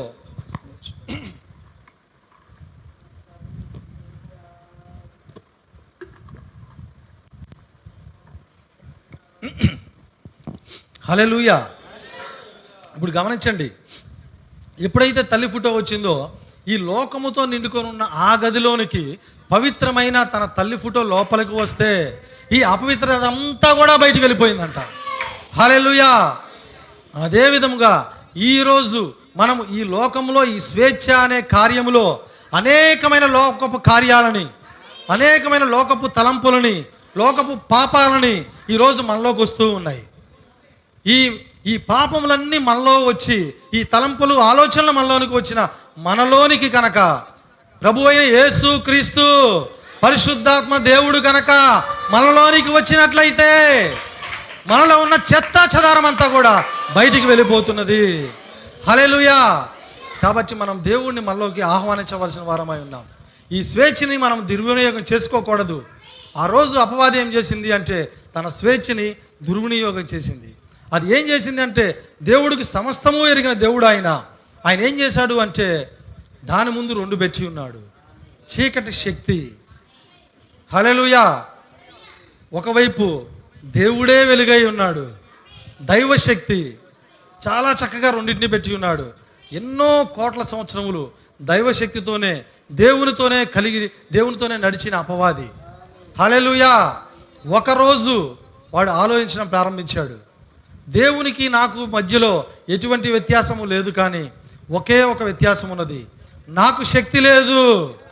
అదే శక్తి నేను పొందుకున్నట్లయితే నేను దేవుని కంటే హెచ్చుగా ఆయన సింహాసనము కంటే పైగా నేను నా సింహాసనం వేసుకుంటాను. నేను కూడా దేవుడు ఏమి చేశాడో ప్రతిదీ కూడా నేను చేస్తాను అని అది గర్వించుకుందంట. హలెలూయా సమస్తము ఎరిగిన దేవుడు ఆయన. ఆయన ఏం చేసి ఉన్నాడో తెలుసా ప్రియమైన దేవుని బిడలారా ఎప్పుడైతే వాడు ఆ తలంపు తలంచి ఉన్నాడో వాడు ఆలోచిస్తుండగానే ఆయన హృదయ వివేచనలు ఎరిగిన దేవుడు కనుక అప్పుడే అపవాదిని ఏం చేశాడో తెలుసా? వాడిని వాడి దూతలను ముప్పై మూడు కోట్ల దూతలను. ముప్పై మూడు కోట్ల దోతలండి. ఎందుకంటే మన వాళ్ళు అంటుంటారు కదా ముప్పై మూడు కోట్ల దేవతలు అంటారు. నేను అనుకుంటున్నా ఒకవేళ దేవుడు వంద కోట్లు ఏమైనా చేశాడేమో అని. ఎందుకంటే మూడో వంతు కింద పడిపోయినాయి అంట మనవాళ్ళు చెప్తుంటారు మూడో వంతు ఎంతమంది అంటే ముప్పై మూడు కోట్లు అంటుంటారు. అంటే ఒక మేబీ అయి ఉండొచ్చు నాకు తెలియదు అది. అయితే గమనించండి దేవుడు ఆ అపవాదిని వాడి దూతలను ఏం చేశాడంటే అక్కడి నుంచి నెట్టివేసి ఉన్నాడు. ఎప్పుడైతే వారు వచ్చి భూమి మీద పడ్డారో భూమిని ఆ చీకటి శక్తి హలెలుయా ఆ చీకటి శక్తి కమ్మివేసింది ఎప్పుడైతే హృదయంలోనికి గర్వము వస్తుందో అసూయ వస్తుందో కోపము వస్తుందో ద్వేషము వస్తుందో చీకటి కార్యాలు వస్తావో హలెలుయా అతని దగ్గరికి చీకటికి ప్రయ వస్తుంది. నిజము నీ నీవు కనుక చీకటి లక్షణాలను కనుక నువ్వు ఆహ్వానిస్తే నీ హృదయంలోనికి తీసుకున్నట్లయితే అక్కడికి అపవాది వస్తుంది. అక్కడికి చీకటి శక్తి వస్తుంది. హలెలుయా ఏ రోజైతే అపవాది గర్వించుకుందో ఆ రోజు ఈ అపవాది ఎలా ఉందంటే అప్పటి వరకు ఆత్మగా మాత్రమే ఉంది. అది దూతగా మాత్రమే ఉంది. ఈ అపవాది ఈ అపవాది ఎప్పుడైతే గర్వించుకుందో చీకటి సామ్రాజ్యానికి అధిపతి అయి ఉన్నది. హలెలుయా దానికి చీకటి శక్తులన్నీ వచ్చి ఉన్నాయి. ఈ చీకటి శక్తులను పట్టుకొని ఇప్పుడు ఇదేం చేస్తుందో తెలుసా? దేవుని కుమారుల మీద యుద్ధం చేస్తూ ఉన్నది. హలెలుయా ఇప్పుడు గమనించండి అది దేవుడు అది ఏదో ఒక కార్యం కొరకో లేదంటే దేవుడు అనుకోకుండా చేయలేదు దాన్ని. దేవుడు దాన్ని కూడా ఒక ఉద్దేశం కొరకే చేసి ఉన్నాడు. ఒకసారి లేఖనం చూద్దాం. యోహాను సువార్త ఒకటో అధ్యాయము.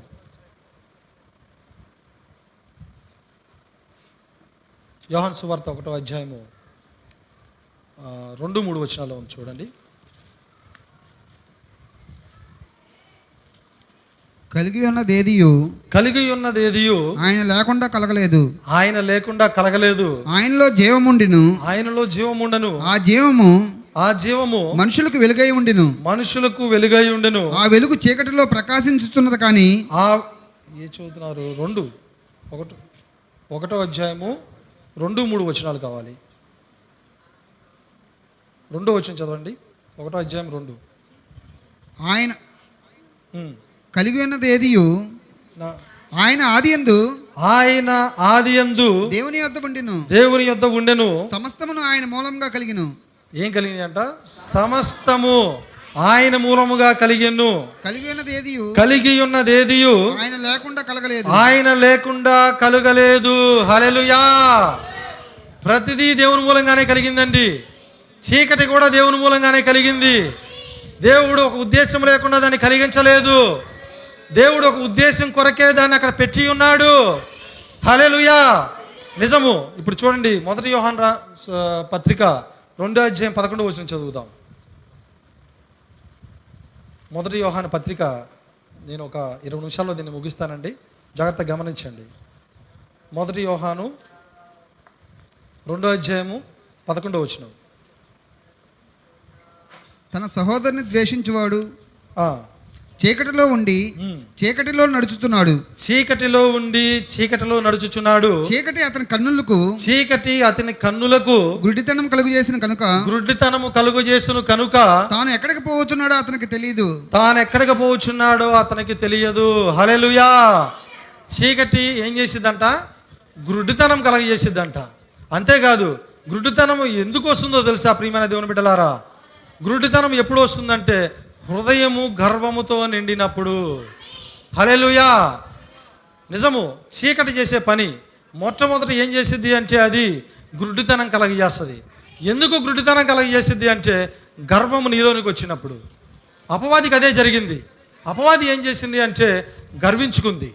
అపవాది ఎప్పుడైతే గర్వించుకుందో ఆ గర్వము అపవాదిని ఎక్కడికి తీసుకెళ్ళింది అంటే చీకటితో నింపివేసి ఉన్నది. అది గుడ్డితనంలోనికి వెళ్ళిపోయి ఉన్నది. ఇప్పుడు అపవాది ఎక్కడుందో ఏం చేసిందో దానికి అర్థం కావట్లా?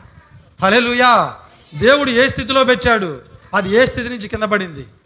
అపవాది దేవుడు ఎంత ఉన్నతమైన స్థితిలో ఉంచాడు? అది ఎక్కడ పడుతుందో దానికి అర్థం కావట్లా? హలెలుయా నిజము గర్వము గుడ్డితనాన్ని ఇస్తుంది. ఇంతకుముందు మన పాస్టర్ గారు కూడా చెప్పారు ఒకసారి ఒక రాజు అనుకున్నాడంటే. ఏమనుకున్నాడంటే నేను గొప్ప సామ్రాజ్యాన్ని స్థాపించాను. నా నాకు ముందు ఏ రాజు నిలవలేడు. ఇటువంటి గొప్ప రాజ్యాన్ని నేను కట్టాను. కాబట్టి నేను దేవతల వస్త్రాలు వేసుకుంటే నాకు ఎలా ఉంటుంది? అనే ఒక గర్వపు ఆలోచన తనలో వచ్చిందంట. ఎప్పుడైతే వచ్చిందో ఆ గర్వపు ఆలోచనతో వెంటనే ఒక రాజ్యంలో ప్రకటించాడంట. ఏం ప్రకటించాడంటే నాకు దేవతా వస్త్రాలు వస్త్రాలు తయారై తయారు చేసే వాళ్ళు ఎవరైనా సరే నాకు దేవతా వస్త్రాలను కుట్టి నా దగ్గరికి తీసుకురండి. మీకు నలభై రోజులు సమయం ఇస్తున్నా. ఒకవేళ మీరు కనుక కుట్టకపోతే దేవతా వస్త్రాలు నాకు ఇవ్వకపోతే నా రాజ్యంలో ఉన్న మిమ్మల్ని అందరినీ కూడా చంపేస్తాను అని ఆజ్ఞ ఇచ్చాడంట. వెంటనే వాళ్ళందరూ కూడా భయపడిపోతా భయపడిపోతూ ఉన్నారు. ఏంటి ఇది? ఈ ఆజ్ఞ ఏంటి? ఇలా ఇచ్చాడేంది అసలు ఆయన దేవతా వస్త్రాలు ఎవడు కుట్టగలడు? అది ఎవరి తరమన్నా ఇద్దా రాజుకి ఇలాంటి ఆలోచన రావటం ఏంటి? ఇంత గర్వపు ఆలోచన అని చెప్పేసి అందరూ భయపడిపోతున్నారంట. ఈలోపు వారిలో ఒక జ్ఞానం కలిగిన ఒక వ్యక్తి అతను ఏం చేశాడు అంటే కొన్ని రోజులు చూసిన తర్వాత రాజు దగ్గరికి వెళ్ళి చెప్పాడు రాజా నీవెవరిని చంపవలసిన అవసరం లేదు. నీకు నేను దేవతా వస్త్రాలు నేను నీకు కుడతాను. కాకపోతే షరతు అవి ఎవరికి కనపడవు. హల్లెలూయా అవి ఎవరికి కనపడవు. కాబట్టి నీకు నేను దేవతా వస్త్రాలు కుడతాను నాకు ఒక నలభై రోజులు టైం ఇవ్వండి అని అడిగాడంట. ఇచ్చినప్పుడు ఆ నలభై రోజులు టైం తీసుకున్నాడు. ఆ ఊరంతా కూడా రాజ్యమంతా ప్రకటించబడింది. రాజు ఈరోజు దేవతా వస్త్రాలు వేసుకొని ప్రజల్లోకి రాబోతూ ఉన్నాడు. అలెలుయా అని అక్కడంతా కూడా ప్రకటించబడింది. ఎప్పుడైతే ప్రకటించారో ఆ నలభయో రోజు రానే వచ్చింది. ఈ వస్త్రము కుడతా కుడతానని చెప్పిన వ్యక్తి అతని చేతిలో ఏమీ లేదు కానీ ఏదో పట్టుకొని ఇలా వస్తున్నాడంట. రాజు దగ్గరికి జాగ్రత్తగా తెస్తున్నాడంట. అందరు ఆశ్చర్యంగా అలానే చూస్తున్నారంట. ఏంటది అతను ఏం తీసుకొస్తున్నాడు అని? ఓ అది దేవతా వస్త్రం అంట. అది దేవతా వస్త్రం అంట అందరు చెప్పుకుంటున్నారు. ఇతను నిజంగా ఏమీ పట్టుకోలే. అరే లూయా ఇతని చేతిలో ఏమీ లేదు. తీసుకెళ్ళాడు. రాజు దగ్గరికి వెళ్ళాడు. ఏది ఏది రా- దేవతా వస్త్రం అంటే రాజా నేను ముందే చెప్పా కదా. అది ఎవరికీ కనపడదు. ఇప్పుడు మరి నువ్వు ఎలా నేను వేసుకోవాలంటే నేను నీకు ధరిస్తాను రాజా అన్నాడంట. సరే చివరికి నీ వస్త్రాలు తీసానా అంట. అతనికి అర్థం కాల సరే అయినా దేవతా వస్త్రం నేను వేస్తున్నాను కదా అని అతను ఆలోచించి ఏం చేశాడంటే వస్త్రాలు తీశాడు. ఇప్పుడు అతని గర్వం ఏం చేసింది? అతను దిగంబరునిగా చేసింది. హలెలుయా. ఇప్పుడు అతను ఏం చేశాడో తెలుసా? ఈ వస్త్రాలు ధరించినట్లుగా అతనికి చూపించాడు. అతను ఏదో వేసినట్లుగా చూపించాడు. వెంటనే రాజు ఎలా ఉంది నా దేవతా వస్త్రం? అంటున్నాడు. ఎవరికి కనిపించింది నా దేవతా వస్త్రం? ఇప్పుడు అదే దిగంబరత్వంతో అదే ఒక ఆ వస్త్రము లేకుండా ఆ యొక్క రాజు ఎక్కడికి వెళ్ళాడో తెలుసా? ఆ యొక్క రథం ఎక్కి రాజ్యమంతా తిరిగాడంట. హరేలుయా తన యొక్క గర్వము ప్రజలందరూ కూడా కళ్ళు మూసుకుంటూ ఉన్నారు. చూడలేకపోతూ ఉన్నారు. రాజుకి ఇదేం పోయే కాలం? ఈ విధమైన ఆలోచన రావటం ఏంటి? ఎందుకు ఇలా చేస్తున్నాడు రాజు అని అందరూ బాధపడతా ఉన్నారంట. ఈ రాజు యొక్క గర్వం రాజుని ఏం చేసిందో తెలుసా? గుడ్డివాడిగా చేసింది. దిగంబరుడుగా చేసింది. తను ఏ స్థితిలో ఉన్నాడో చూడలేని స్థితిలో ఉన్నాడు. హలే దానికి కారణం ఏమిటో తెలుసా? ఆ గర్వమై ఉన్నది. నిజం ప్రియమైన దేవుని బిడ్డలారా ఈరోజు కూడా ఈ వర్తమానంలో అనేక మంది మీకు తెలుసా? ఇదే గర్వంలో వెళ్తూ ఉన్నారు. నిజము. ఇదే గర్వంలో ఈ వర్తమానం ఏం చేస్తుందో తెలుసా? మహా గొప్ప జ్ఞానాన్ని నీకు ఇస్తుంది. ఈ వర్తమానం డైరెక్ట్గా దేవుడి నుంచి వచ్చిన వర్తమానం. హలేలుయా ఈ వర్తమానము నిన్ను జీవము మరణములో నుంచి జీవములోనికి దాటిచ్చే వర్తమానము. ఎప్పుడైతే ఈ గొప్ప ఏడు ముద్రలు ఏడు సంఘకాలాలు ఏడు పాత్రలు బోరలు పండగలు అనేక కార్యాలు ఈ జ్ఞానమంతా నీకు వస్తుందో? ప్రియమైన దేవుని బిడ్డలారా ఈ వర్తమానము గర్వాన్ని ఇస్తుంది ఈ వర్తమానం నీవు కనుక జ్ఞానంగా తీసుకుంటే అది నీకు గర్వాన్ని ఇస్తుంది ఈ వర్తమానాన్ని ప్రత్యక్షతగా కనుక తీసుకుంటే నీకు విధేయతను నేర్పిస్తుంది. హలేలుయా ఒక వ్యక్తి నిజంగా వర్తమానం వస్తే ఆ వ్యక్తి ఎలా అవ్వాలో తెలుసా? విధేయుడవ్వాలి. నిజము అతను గ్రహించాల్సింది ఏంటో తెలుసా? ప్రవక్త అనేక వర్తమానాలు చెప్పిన ప్రవక్త ఏమంటున్నాడో తెలుసా? ప్రభువా నీ కృప ద్వారా రక్షించబడిన నేను ఒక పాపిని. దేవుని యొక్క కృప ద్వారా రక్షించబడిన ఒక పాపి అని ప్రవక్త ఆయనకైనా ప్రార్థన చేసుకుంటున్నాడు ఏ స్థానంలో దేవుడు పెట్టాడు? ఆయనే ఆయన అంతగా తగ్గించుకుంటున్నాడు. కానీ ఈ వర్తమానంలో అనేక మంది ఎలా ఉన్నారో తెలుసా ప్రియమైన దేవుడు ఎందుకంటే నేను చూసా వారితో అనేక మందితో నేను మాట్లాడా. వాళ్ళు ఏమంటారో తెలుసా? బ్రదర్ వర్తమానం ఏంటి అనుకుంటున్నారు? మరణాన్ని జయిస్తాం మనం. దేవుడు ఎక్కడ పెట్టాడో తెలుసా? మన పర్వతం మీద పెట్టాడు. నిజం వాళ్ళు మాట్లాడుకునే మాటలు ఇవన్నీ. మనని మరణమే చూడకుండా వెళ్ళిపోతాం. దేవదూతల కంటే గొప్పవాళ్ళం. అసలు యేసులోనే మనం ఉన్నాం. దేవుడు సృష్టి చేసినప్పుడే మనం ఉన్నాం. అందరికంటే మనం గొప్పవాళ్ళం. హాలెలుయా ప్రియమైన దేవుని బిడ్డలారా అవన్నీ సత్యమైనప్పటికీ నీవు భూమి మీద రక్తమాంసముల్లో ఉన్నావు. నీవు నిజముగా దేవుని కృపచేత రక్షించబడిన ఒక పాపివి మాత్రమే. అది ఎప్పుడూ మరవకూడదు. అది ఏ స్థితిలో అయినా మరవకూడదు. దేవుడు ఇవ్వబోయే మహిమ అది. నిజమే అది. దేవుడు ఆయన కృపచేత నిన్ను ఆ స్థానంలో ఆ స్థానంలో నిన్ను పెట్టుచున్నాడు ఆయన. హలెలుయా నిజము. ఈ విధంగా అనేక మంది ప్రియమైన దేవుని బిడ్డలారా గర్వంలోనికి వెలుచున్నారు. వారి కళ్ళు మూసుకుపోతూ ఉన్నాయి. కాబట్టి ఆ గర్వమును ఎప్పుడైతే విడిచిపెడతారో పెడతారో సమస్త కార్యాలను అప్పుడు చూడగలుగుతారు వారు. హలెలుయా మనము అట్లా చూచివారుగా ఉండాలి. ఒకరోజు ఇజ్రాయేలు గర్వం వచ్చింది. ఎలా వచ్చిందో తెలుసా? ఇజ్రాయేలు మొత్తం కేవలం భూమి మీద అనేక జనాంగాలు ఉన్నప్పటికీ కూడా దేవుడు ఎన్నుకున్న జనాంగం మనమే. దేవుడు మనని మాత్రమే ఎన్నుకున్నాడు. ఓ మనము కలిగి ఉన్న దేవుడు ఎవరో తెలుసా? సృష్టికర్త అయిన దేవుడు అయి ఉన్నాడు. నిజమే. ఆయన సృష్టికర్త అయిన దేవుడు. దేవుడు ఎన్నుకున్నది ఇజ్రాయేలీలే. అయినప్పటికీ వారి లోపల వచ్చిన గర్వమును బట్టి స్వయంగా అదే దేవుడు భూమి మీదకి వస్తే ఆయన్ని గుర్తుపట్టలేదు వారు. వారి కనులు గురుడితనంతో నిండుకొని ఉన్నాయి. దేవుని చూడలా అదే ప్రభువును తీసుకెళ్ళి సిలువు వేసి ఉన్నారు. హాలెలుయా కాబట్టి ప్రియమైన దేవుని బిడ్డలారా గర్వము చాలా ప్రమాదకరమైనది. అపవాది ఆ గర్వంలోనే పడింది. అపవాది అక్కడికే వెళ్ళింది. అందువలన ఈ రోజుకు కూడా దేవుని యొక్క ప్రణాళికలు దేవుని యొక్క చిత్తము అపవాదికి అర్థము కావు. అపవాది కన్నులకై మరుగు చేయబడి ఉన్నాయి. వాడికి అది అర్థం కావు. వాడి అర్థం కాకే వాడు ఏం చేస్తున్నాడో వాడికి తెలవదు. వాడు ఎవరితో పోరాడుతున్నాడో వాడికి తెలవదు. కానీ పోరాటం చేస్తానే ఉంటాడు వాడు. హలెలుయా వాడు కన్నులు మూతబడిపోయి ఉన్నవి. నిజము ప్రియమైన దేవుని బిడ్డారా? అనేక మందికి బయలుపాటు వస్తుంది. నిజం. అనేక మందికి బయలుపాటు చక్కగా వస్తుంది. కానీ జీవితములో మార్పు రాదు. హలెలుయా దేవుడు కోరుతున్నది బయలుపాటును మాత్రమే కాదు. బయలుపాటు ద్వారా వచ్చిన జీవితపు మార్పుని. హలెలుయా జీవితంలో మార్పు రావాలి. జీవితంలో మార్చుకోవాలి. ప్రభువుకు సమర్పించుకోవాలి. నిజము. వర్తమానంలో గొప్ప గొప్ప విషయాలు మనం మాట్లాడవచ్చు కానీ ఆ మాటలు నీ జీవితానికి ఎటువంటి ప్రయోజనము లేదు.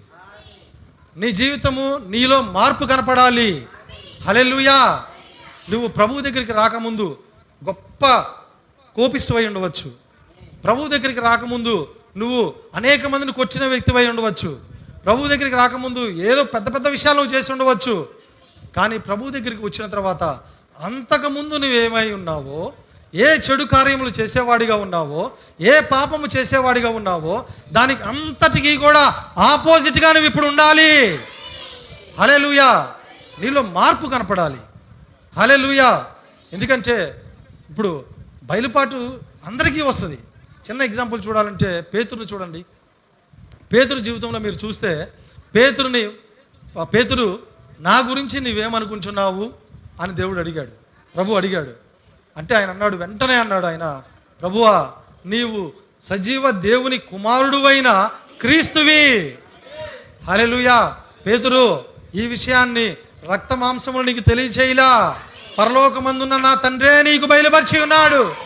హలెలుయా ఇంత గొప్ప బయలుపాటు పొందిన పేతురు ఒకరోజు కత్తి తీసుకొని సైనికుడి యొక్క చెవిని నరికేసి ఉన్నాడు. గమనించారా? బయలుపాటు వచ్చింది. కానీ ప్రభు యొక్క చిత్తముని ఎరగలేకున్నాడు. తన సహోదరుణ్ణి చెవి నరకకూడదనే బయలుపాటు అతనికి లేదు. నిజం ప్రియమైన దేవుని బిడ్డలారా అందుకే ప్రవక్త అంటున్నాడు ఏమన్నాడు తెలుసా? నీ పాత కఠిన మాటలు పోవాలి. నిజము నువ్వు ఒకవేళ మాట్లాడితే ఓ బల్యం తీసుకుని హృదయంలో పొడిచినట్టు ఉండవచ్చు. నిజమే నువ్వు ఓ ఎవరినైనా సరే నీ ముందు నిలబడలేకపోవచ్చు. ప్రియమైన దేవుని బిడ్డలారా ప్రవక్త చెప్తున్నాడు నీ పాత కఠిన మాటలు పోవాలి. మృదువుగా మారాలి. వధువుగా మారాలి. సౌమ్యముగా మారాలి. నీ సహోదరుల్ని ప్రేమించాలి.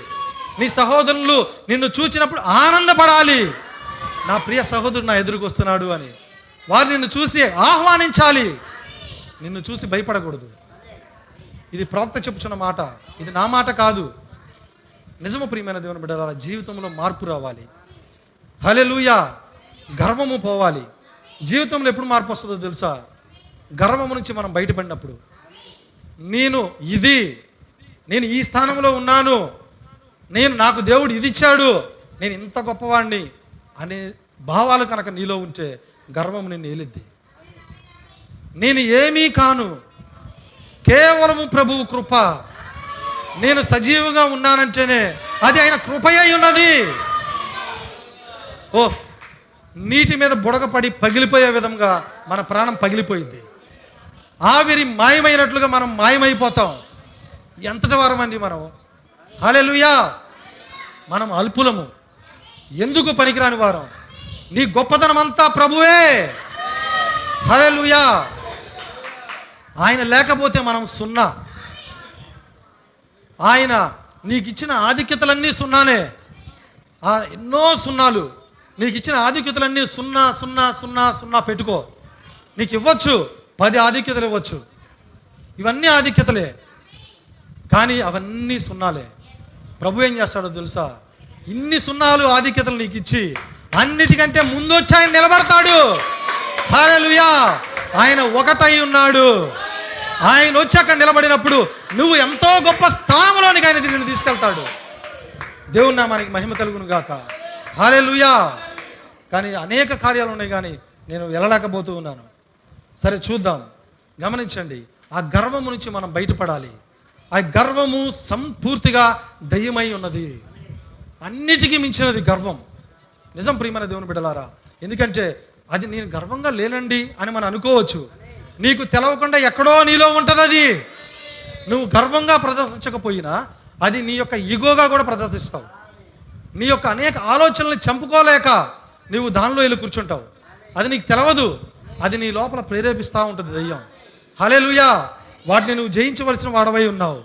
హలే ఇప్పుడు గమనించండి ఈ యొక్క దెయ్యం ఏం చేసింది అంటే ఆ యొక్క చీకటి శక్తిని అది సంపాదించింది.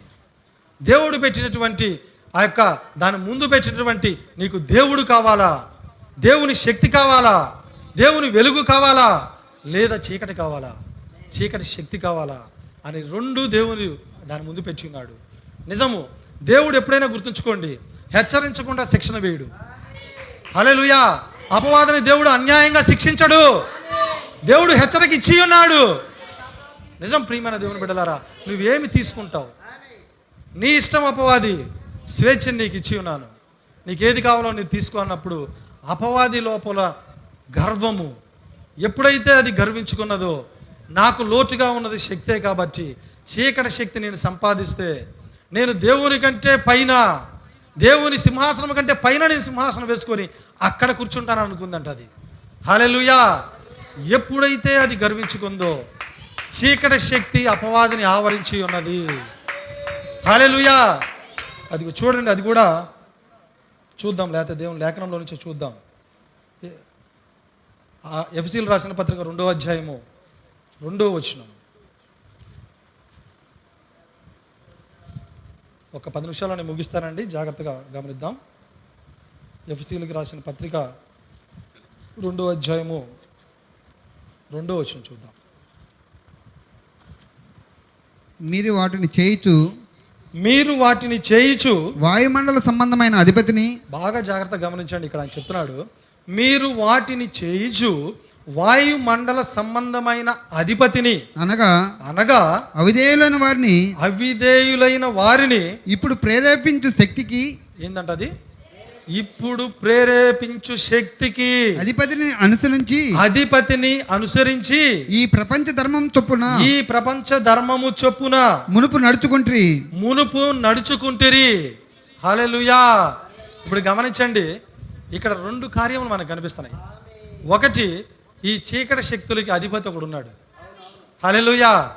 వాడే అపవాది. ఆ ఆ యొక్క శక్తి ఏం చేసింది అంటే ఈ యొక్క కార్యములన్నింటినీ ప్రేరేపించే శక్తి అది.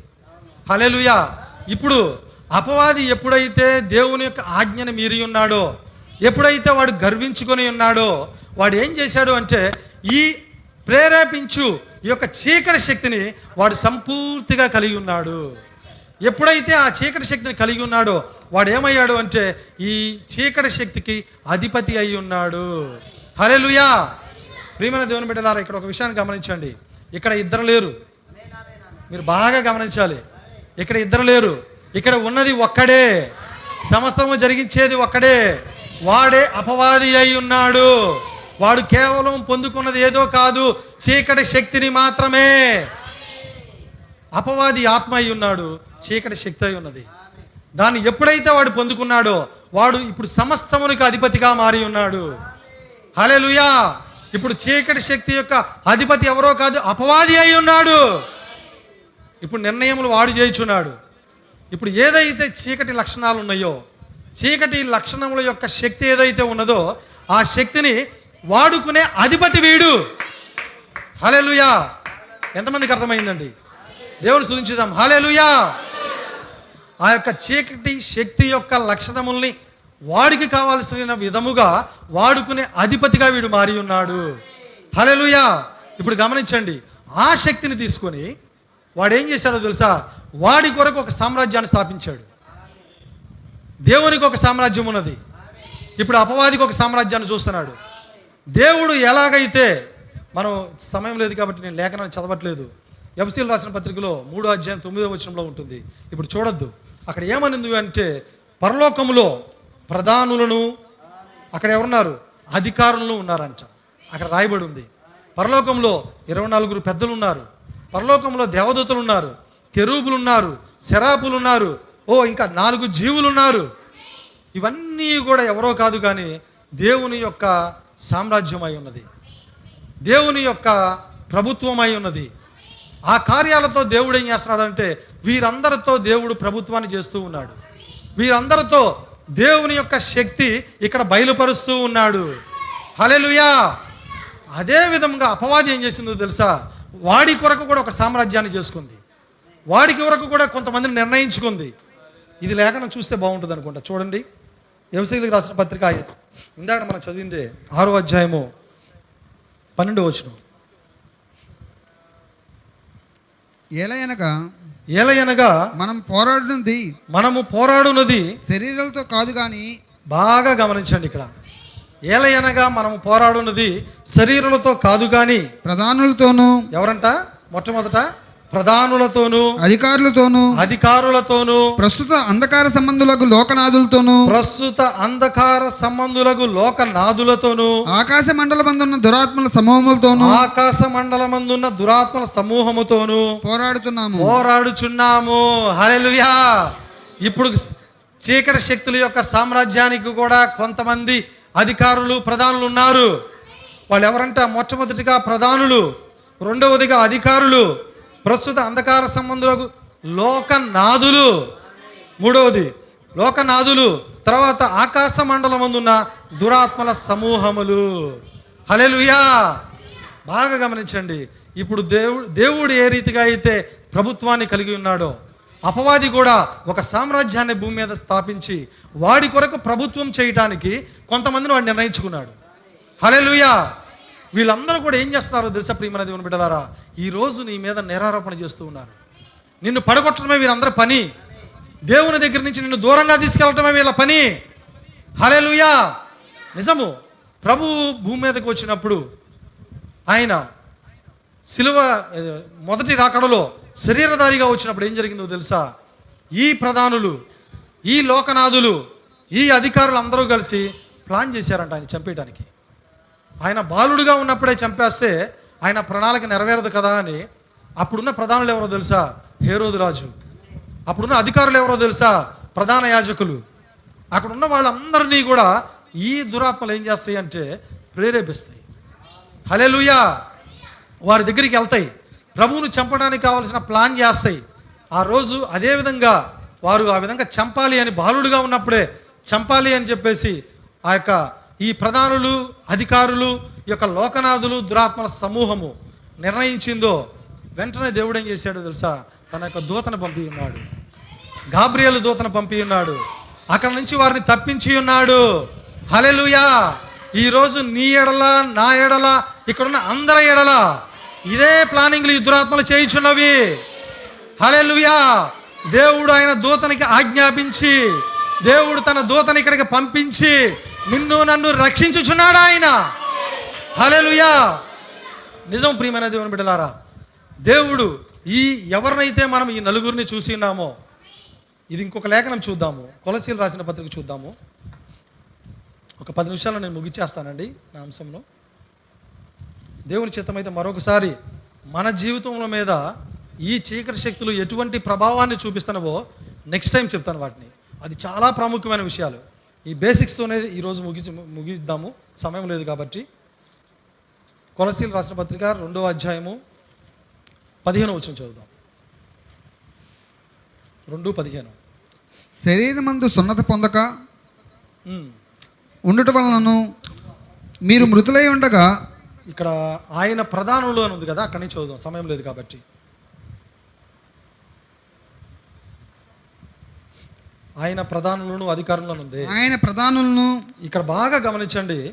ఆయన ప్రధానులను అధికారులను అధికారులను నిరాయుధులుగా చేసి నిరాయుధులనుగా చేసి సిలువ చేత జయోత్సవంతో సిలువ చేత జయోత్సవముతో వారిని పట్టి తెచ్చి వారిని పట్టి తెచ్చి బాహాటంగా వేడుకకు కనపరచును. బాహాటముగా వేడుకకు కనపరిచను. హల్లెలూయా! దేవుని నామమునికి మహిమ కలుగును గాక ఈ వాక్యము దగ్గర ఒక్కసారి అందరూ కూడా ఇటు చూడండి.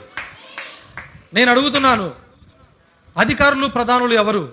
అప్పుడున్న రాజులు అప్పుడున్న రోమ సైనికులు లేదంటే హేరోదు రాజు అక్కడున్న ప్రధాన యాజకులు వీళ్ళే కదా? కాదా? దేవు ఎందుకు ఇందాక నేను చెప్పాను అదృశ్య ప్రపంచం ఇక్కడే ఉన్నది. దృశ్య ప్రపంచం ఇక్కడే ఉన్నది. అదృశ్య లోకంలో జరిగే కార్యాలు ఇక్కడ జరుగుతూ ఉన్నవి. దృశ్య ప్రపంచంలో జరిగే కార్యాలు ఇక్కడ జరుగుతూ ఉన్నవి. ఒక నిజ విశ్వాసి ఇక్కడ జీవిస్తాడు పరలోకంలో జీవిస్తాడు. ఇక్కడ జీవిస్తాడు అదృశ్య లోకంలోనూ జీవిస్తాడు. నిజం ప్రియమైన దేవుని బిళ్ళారా ఈ అదృశ్య ప్రపంచంలో జరిగిన కార్యాన్నే ప్రభు ఇక్కడ చెప్తున్నాడు. ఆయన ఏం చెప్తున్నాడో తెలుసా?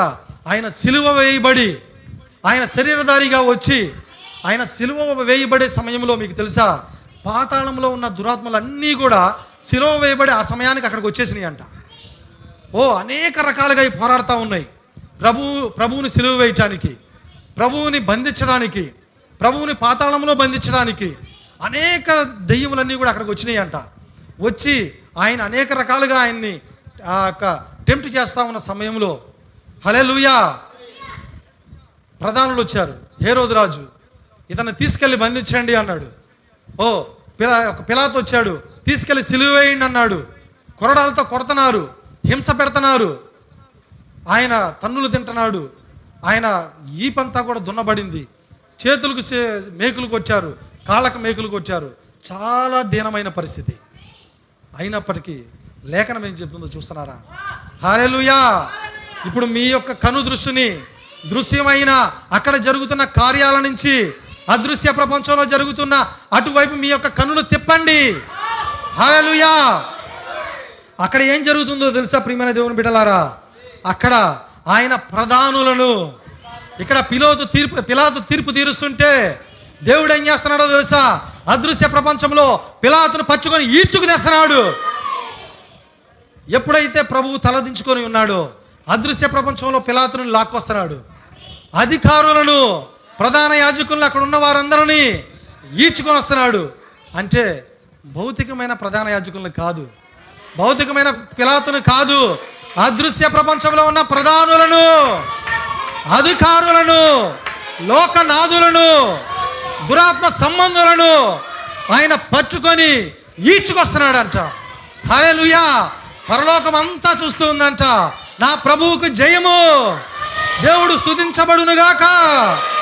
హల్లెలూయా! ఒక ఉత్సవం అక్కడ జరుగుతున్నది. పరలోక దేవదూతలందరూ కూడా జయోత్సవం చేయుచున్నారంట. దేవుని నామానికి మహిమ కలుగును గాక దృశ్య ప్రపంచంలో ఈ కార్యం జరుగుతుంటే అదృశ్య ప్రపంచంలో ఒక ఉత్సవం జరుగుతున్నది. దేవదూతలందరూ కూడా దేవుని స్థుతిస్తూ ఉన్నారంట. ఆ విధంగా ఒక ఉత్సవముతో అదృశ్య ప్రపంచంలో వారందరినీ పట్టి తెచ్చి ఆయన విజయోత్సవముతో బాహాటముగా పరలోక ప్రపంచానికి వేడుకనిచ్చి ఉన్నాడు. హల్లెలూయా! దేవుని నామానికి మహిమ కలుగును గాక అంత గొప్ప కార్యముని మన ప్రభువు చేసి ఉన్నాడు. ఆయన అదృశ్య ప్రపంచములో ఆయన ప్రతి కార్యమును జయించి ఉన్నాడు. నిజం ప్రియమైన దేవుడు ఇక్కడే ఒక కార్యం మనం గమనించాలి.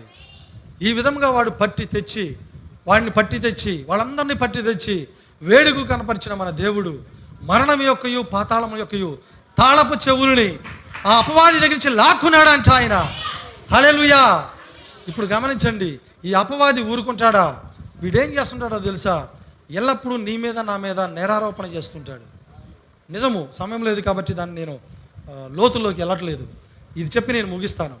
ఇప్పుడు గమనించండి మోషేని మనం చూసినప్పుడు మోషే తన యొక్క అరణ్య ప్రయాణములో ఇజ్రాయెల్ని నడిపిస్తున్న ప్రయాణంలో మోషే ఏం చేశాడు అంటే కానీ మాట్లాడాడంట. ఏమన్నాడంటే ద్రోహులారా ఇజ్రాయెల్ని పట్టుకొని అన్నాడు. మీ కొరకు నేను ఈ బండలో నుంచి నీళ్ళని ఇవ్వాలా? అని చెప్పి బండను కొట్టి ఉన్నాడంట. హలెలుయా కేవలము మోసే మాట్లాడిన ఆ మాటను బట్టి ఆయన యొక్క శరీరమును నాకు అప్పగించాల్సిందే అని అపవాది అక్కడ నిలబడి మికాయలతో వాదిస్తూ ఉందంట. హలెలుయా ఒక్క తప్పుకి ఒక్క పొరపాటుకి ఇది నా శరీరము ఇది నాకు చెందింది అంటుందంట అది నిజం ప్రియమైన దేవుని బిడ్డలారా అంతేకాదు సమయం లేదు. జకర్యా గ్రంథంలో మీరు చూసినట్లయితే మూడవ అధ్యాయంలో ఏమని ఉంటుందంటే అక్కడ యహోశువా అనే ఒక ప్రధాన యాజకుడు. ఆయన ఎవరు? ప్రధాన యాజకుడు. మోషే శిష్యుడు కాదు. యహోశువా అనే ఒక ప్రధాన యాజకుడు. ఆయన ఆ దేవదూత ముందు ఆయన నిలబడి ఉన్నాడంట. అప్పుడు సాతాను వచ్చి ఆయన మీద ఫిర్యాదు చేస్తూ ఉందంట. ఏమిటి? ఈయన మలిన వస్త్రాలు ధరించుకొని ఉన్నాడు. ఈయన జీవితంలో అనేకమైన పొరపాట్లు ఉన్నాయి. కాబట్టి ఈయన నావాడు. హలెలుయా ఈయన నాకు చెందినవాడు అని చెప్పేసి అపవాది అక్కడ నేరారోపణ చేస్తూ ఉందంట. వెంటనే అక్కడ ప్రభు ఏం చేసి ఉన్నాడంటే ఆయన యొక్క మలిన వస్త్రాలను తీసివేసి ఆయనకి ప్రశస్తమైన వస్త్రాలను ఇచ్చి ఉన్నాడు. హలెలుయా ఇక్కడ మీరు గమనించాల్సిన విషయం ఏంటి అంటే అపవాది నేరారోపణ చేయుచున్నది. ఎందుకు? దానికి సంబంధించిన ఏ క్రియ నువ్వు చేసినా అది దేవుని దగ్గర నీ మీద నేరారోపణ చేస్తుంది. హలెలుయా అంతేకాదు ప్రియమైన దేవుని బిడ్డలారా మీరు గమనించినట్లయితే ఒకరోజు ధనవంతుడు ఏమంటున్నాడు? నా ప్రాణమా? తినుము త్రాగుము సుఖించుము అనుకుంటున్నాడంట. వెంటనే దేవత ఒక దెయ్యం అనుకుంటుందంట ఆ వీడు నిజమైన నా కుమారుడు. అసలు వీడు పాపం పరిపక్వత చెందింది. అందుకే బైబిల్లో మాట ఉంటుంది మీరు చదివే ఉంటారు. అధికముగా పాపము చేయకము. నీ కాలము కాకమునిపే నీ వేలాగు మరలిపోదువు. పాపం అధికంగా చేసేవాళ్ళు భూమి మీద త్వరగా కూడా వెళ్ళిపోతారు. నిజం ప్రియమైన దేవుని బిడ్డలారా? కాబట్టి వీడు ఎప్పుడైతే వాడు ఆ మనసులో అనుకున్నాడో దేవుడు వెంటనే అంటున్నాడు ఏమంటున్నాడు తెలుసా? వెర్రివాడా. ఓ వెర్రివాడా. ఈ రాత్రే నీ ప్రాణమును అడుగుచున్నారు. హలలుయా అడుగుచున్నాను అనలా. అడుగుచున్నాడు అనలా. ఇక్కడ ప్రధానులు ఉన్నారు. అధికారులు ఉన్నారు లోకనాథులు ఉన్నారు అంధకార సంబంధమైన దురాత్మల సమూహం ఉన్నది అది నిన్ను నన్ను పాపంలో నీవు ఉంటే అది నిన్ను నన్ను ఏలిద్ది. నిజం ప్రియమైన దేవుని బిడ్డలారా అందుకే కయ్యూనితో కూడా అంటాడు ఎందుకు నువ్వు కోపడుతున్నావు? ఓ పాపం పొంచి ఉంటుంది. నిజము నీవు కనుక గర్విష్టిగా ఉంటే నువ్వు కనుక పాపం చేయవానిగా ఉంటే నువ్వు కనుక ద్వేషించువాడిగా ఉంటే నీ లోపల చీకటి శక్తికి సంబంధించిన ఏ లక్షణము ఉన్నప్పటికీ దానికి అధిపతి వాడే. దానికి అధిపతి అపవాది అయి ఉన్నాడు. వెంటనే దేవుని దగ్గరికి వెళ్తాడు. ఓ ఇదిగో ఈ కుమార్తె ఇదిగో ఈ కుమారుడు. ఇతను ఏం చేస్తున్నాడో తెలుసా? నీకు ఇష్టము లేని సెల్లులో చెడు కార్యములు చూస్తున్నాడు. ఇదిగో నీకు ఇష్టం లేని సినిమాలను చూస్తున్నారు. ఇదిగో నీకు ఇష్టం లేని నాటికలను చూస్తున్నారు. ఇదిగో గంటల గంటలు నీకు సమయం ఇవ్వకుండా చూసావా? నేను ఇచ్చిన సెల్లు చూస్తున్నారు. దీనిలోనే బ్రతుకుతున్నారు. నీ వైపు వారు చూడట్లా. వారు అబద్ధములు ఆడుచున్నారు. కొండెములు ఆడుచున్నారు. కోపడుచున్నారు. ద్వేషిస్తున్నారు. ఇవన్నీ కూడా నా లక్షణములై ఉన్నవి. అపాది మాట్లాడిద్దండి నిజం. నువ్వు గమనించు. ఒకవేళ నీలో కనుక చీకటి శక్తికి సంబంధించిన ఏ లక్షణం నీలో ఉన్నా నీవు అపవాది చేతిలోనికి గెలుచున్నావని గుర్తుంచుకో. హలేలుయా అందుకనే దేవుడు ఏం చేస్తాడో తెలుసా? ప్రియమైన దేవుని బిడ్డలారా నీవు కనుక ఎన్నికలో ఉంటే నీవు కనుక పాపము చేస్తే దేవుడు శిక్ష నీకు ఇక్కడే ఇస్తాడు. హలేలుయా నిజం నువ్వు ఒక ఒక తప్పు చేసేటప్పుడు ఒక పొరపాటు చేసేటప్పుడు నువ్వు గుర్తుంచుకోవాల్సిన కార్యం ఏంటో తెలుసా? నేను శిక్ష అనుభవించబోచున్నాను. నువ్వు కనుక ఒక నాటికి చూస్తున్నా లేదు ఒక తప్పు చేస్తున్నా. నీ సహోదరుని నిమిత్తము అతన్ని ద్వేషిస్తున్నా. నీ సహోదరుని గురించి అబద్ధం ఆడుతున్నా. నువ్వు ఏదో ఒక దేవునికి ఇష్టం లేని కార్యం చేస్తున్నా. నువ్వు గుర్తుంచుకోవాల్సిన విషయం ఏమిటో తెలుసా? శిక్ష నీకు రాబోతున్నది. హలెలుయా శిక్ష రావటం అది దేవుని చిత్తమే. ఎందుకో తెలుసా? అపవాది దేవుని దగ్గర నేరారోపణ చేయుచున్నది. నిజము ఆ శిక్ష దేవుడు నీకు ఎందుకు ఇస్తున్నాడో తెలుసా ప్రియమైన దేవుని బిడ్డలారా? శిక్ష కనుక ఇక్కడ రాకపోతే నీవు ఏడవవలసిన వాడవై ఉన్నావు. నిజము నీ కనుక శిక్ష దేవుడు ఇవ్వట్లేదంటే దాని అర్థం ఏంటో తెలుసా? ప్రియమైన దేవుని బిడ్డలారా శిక్ష నీకు రావట్లేదు అంటే నువ్వు దేవుని యొక్క ఎన్నికలో లేవని అర్థం. దేవుడు నీకు శిక్ష ఇస్తున్నాడు అంటే నువ్వు ఎన్నికలో ఉన్న దేవుని కుమారుడవు దేవుని కుమార్తెవై ఉన్నావు. నిజము కాబట్టి దేవుని ఎన్నికలో ఉన్నాము అని ప్రయాణం చేయించిన దేవుని కుమారులు కుమార్తెలారా దేవుని పిల్లలారా బాగా గమనించండి. మనం చేసే ప్రతి తప్పుకి దేవుడు దేవుని దగ్గర అపవాది నేరారోపణ చేయించున్నది. కాబట్టి దేవుడు ఏం చేస్తున్నాడో తెలుసా? ఆ పాపముని ఇక్కడే పరిహరించుచున్నాడు. సమయం ఉంటే ప్రవక్త చెప్పిన ఆ కార్యాలు నేను చదివేవాడిని.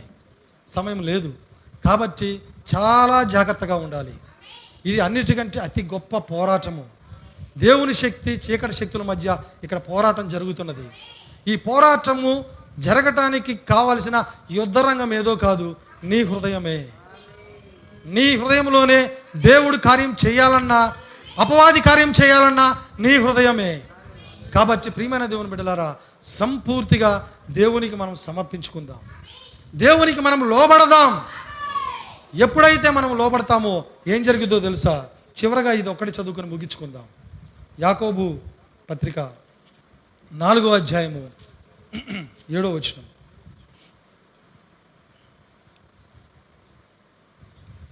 కాబట్టి కాబట్టి దేవునికి లోబడి ఉండుడి. దేవునికి లోబడి ఉండుడి. అపవాదిని ఎదిరించుడి. అపవాదిని ఎదురించుడి. అప్పుడు వాడు మీ యొద్ద నుండి అప్పుడు వాడు మీ యొద్ద నుండి పారిపోవును. హాలెలుయా దేవుని స్తుతించుదామా హాలెలుయా హాలెలుయా ఒకే ఒక కార్యం దేవుడు మనకి ఇచ్చి ఉన్నాడు. దేవునికి లోబడి ఉండుడి. ఇంకేమీ మీరు చేయవలసిన అవసరంలా దేవునికి లోబడి ఉండుడి. ఆయన వాక్యానికి లోబడి ఉండుడి. అప్పుడు అపవాదిని ఎదిరించిన వారు అవుతారు మీరు ఖడ్డం తీసుకోవాల్సిన అవసరంలా కత్తి తీసుకోవాల్సిన అవసరంలా మీరు దెయ్యం మీదకి యుద్ధానికి వెళ్ళాల్సిన అవసరంలా ఒకే ఒక కార్యం నువ్వు చేయవలసినది. ఆయన వాక్యమునికి ఆయనకి లోబడి ఉండుడి. ఎప్పుడైతే మీరు లోపడతారో దేశ అపవాదిని ఎదిరించిన వారు అవుతారు. వాడు మీ వద్ద నుంచి పారిపోతాడు. హల్లెలూయా! అందరము అపవాదిని ఎదిరించుదామా? దేవునికి లోబడదామా? మనను మనం సమర్పించుకుందాం. లేచి నిలబడదాము ప్రార్థించుకుందాం. అందరము లేచి నిలబడదాం. దేవునికి మనం మనం సమర్పించుకుందాం.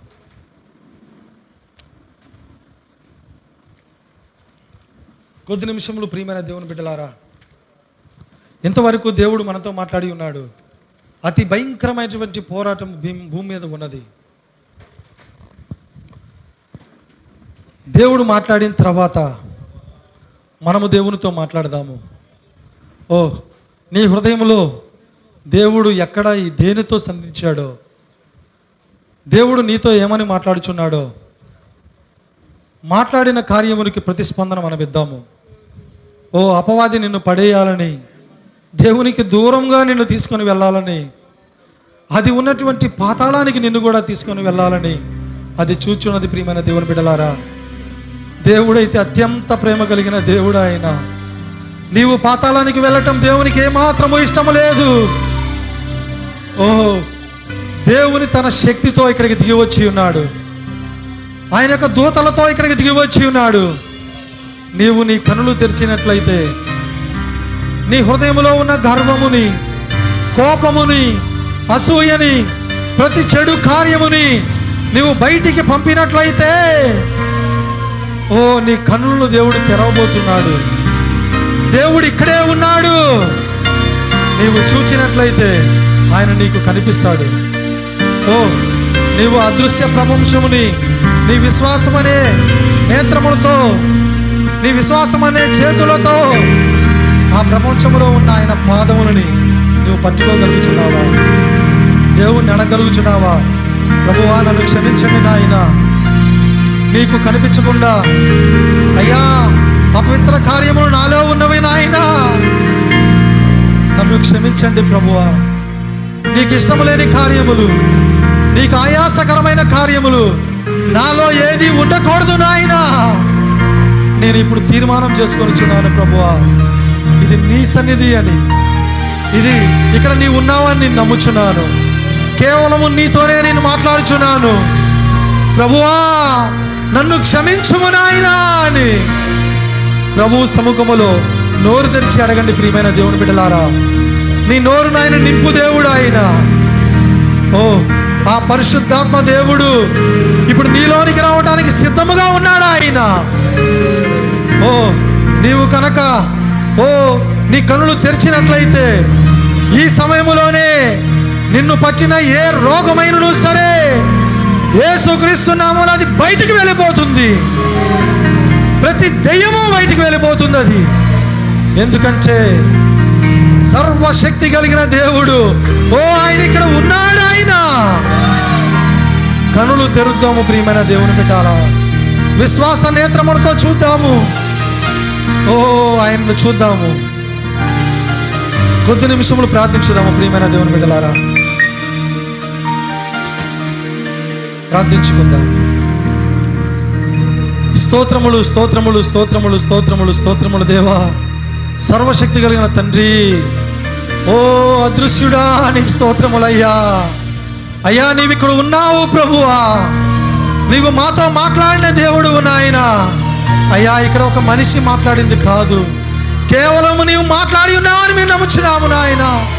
దేవా అత్యల్పుండైన నేను నా ప్రభువా నీ పాద సన్నిధికి వచ్చుచున్నాను నాయనా. మేమందరము నీ పాద సన్నిధికి వచ్చుచున్నాము నా ప్రభువా. దేవా మా మొర ఆలకించండి.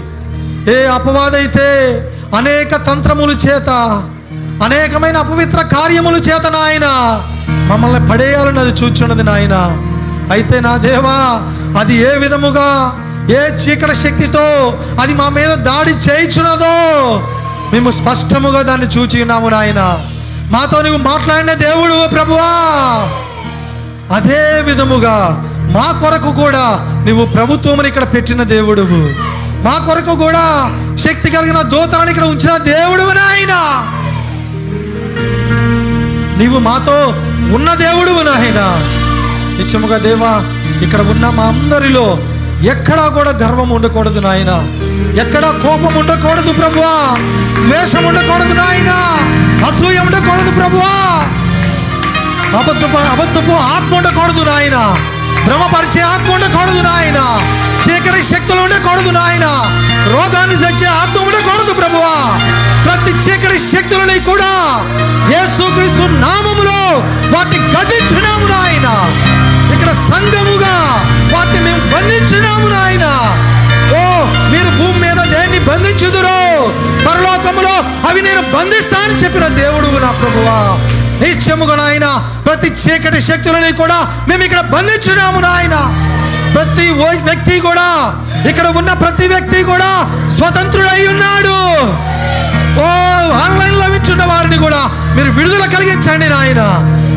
దేవాది దేవా నిత్యముగా ప్రతి ఒక్కరూ కూడా విడుదల పొంది నా ప్రభువా నీ సన్నిధిలో ఓ సాక్ష్యం ఇచ్చే కృపనివ్వండి నాయన.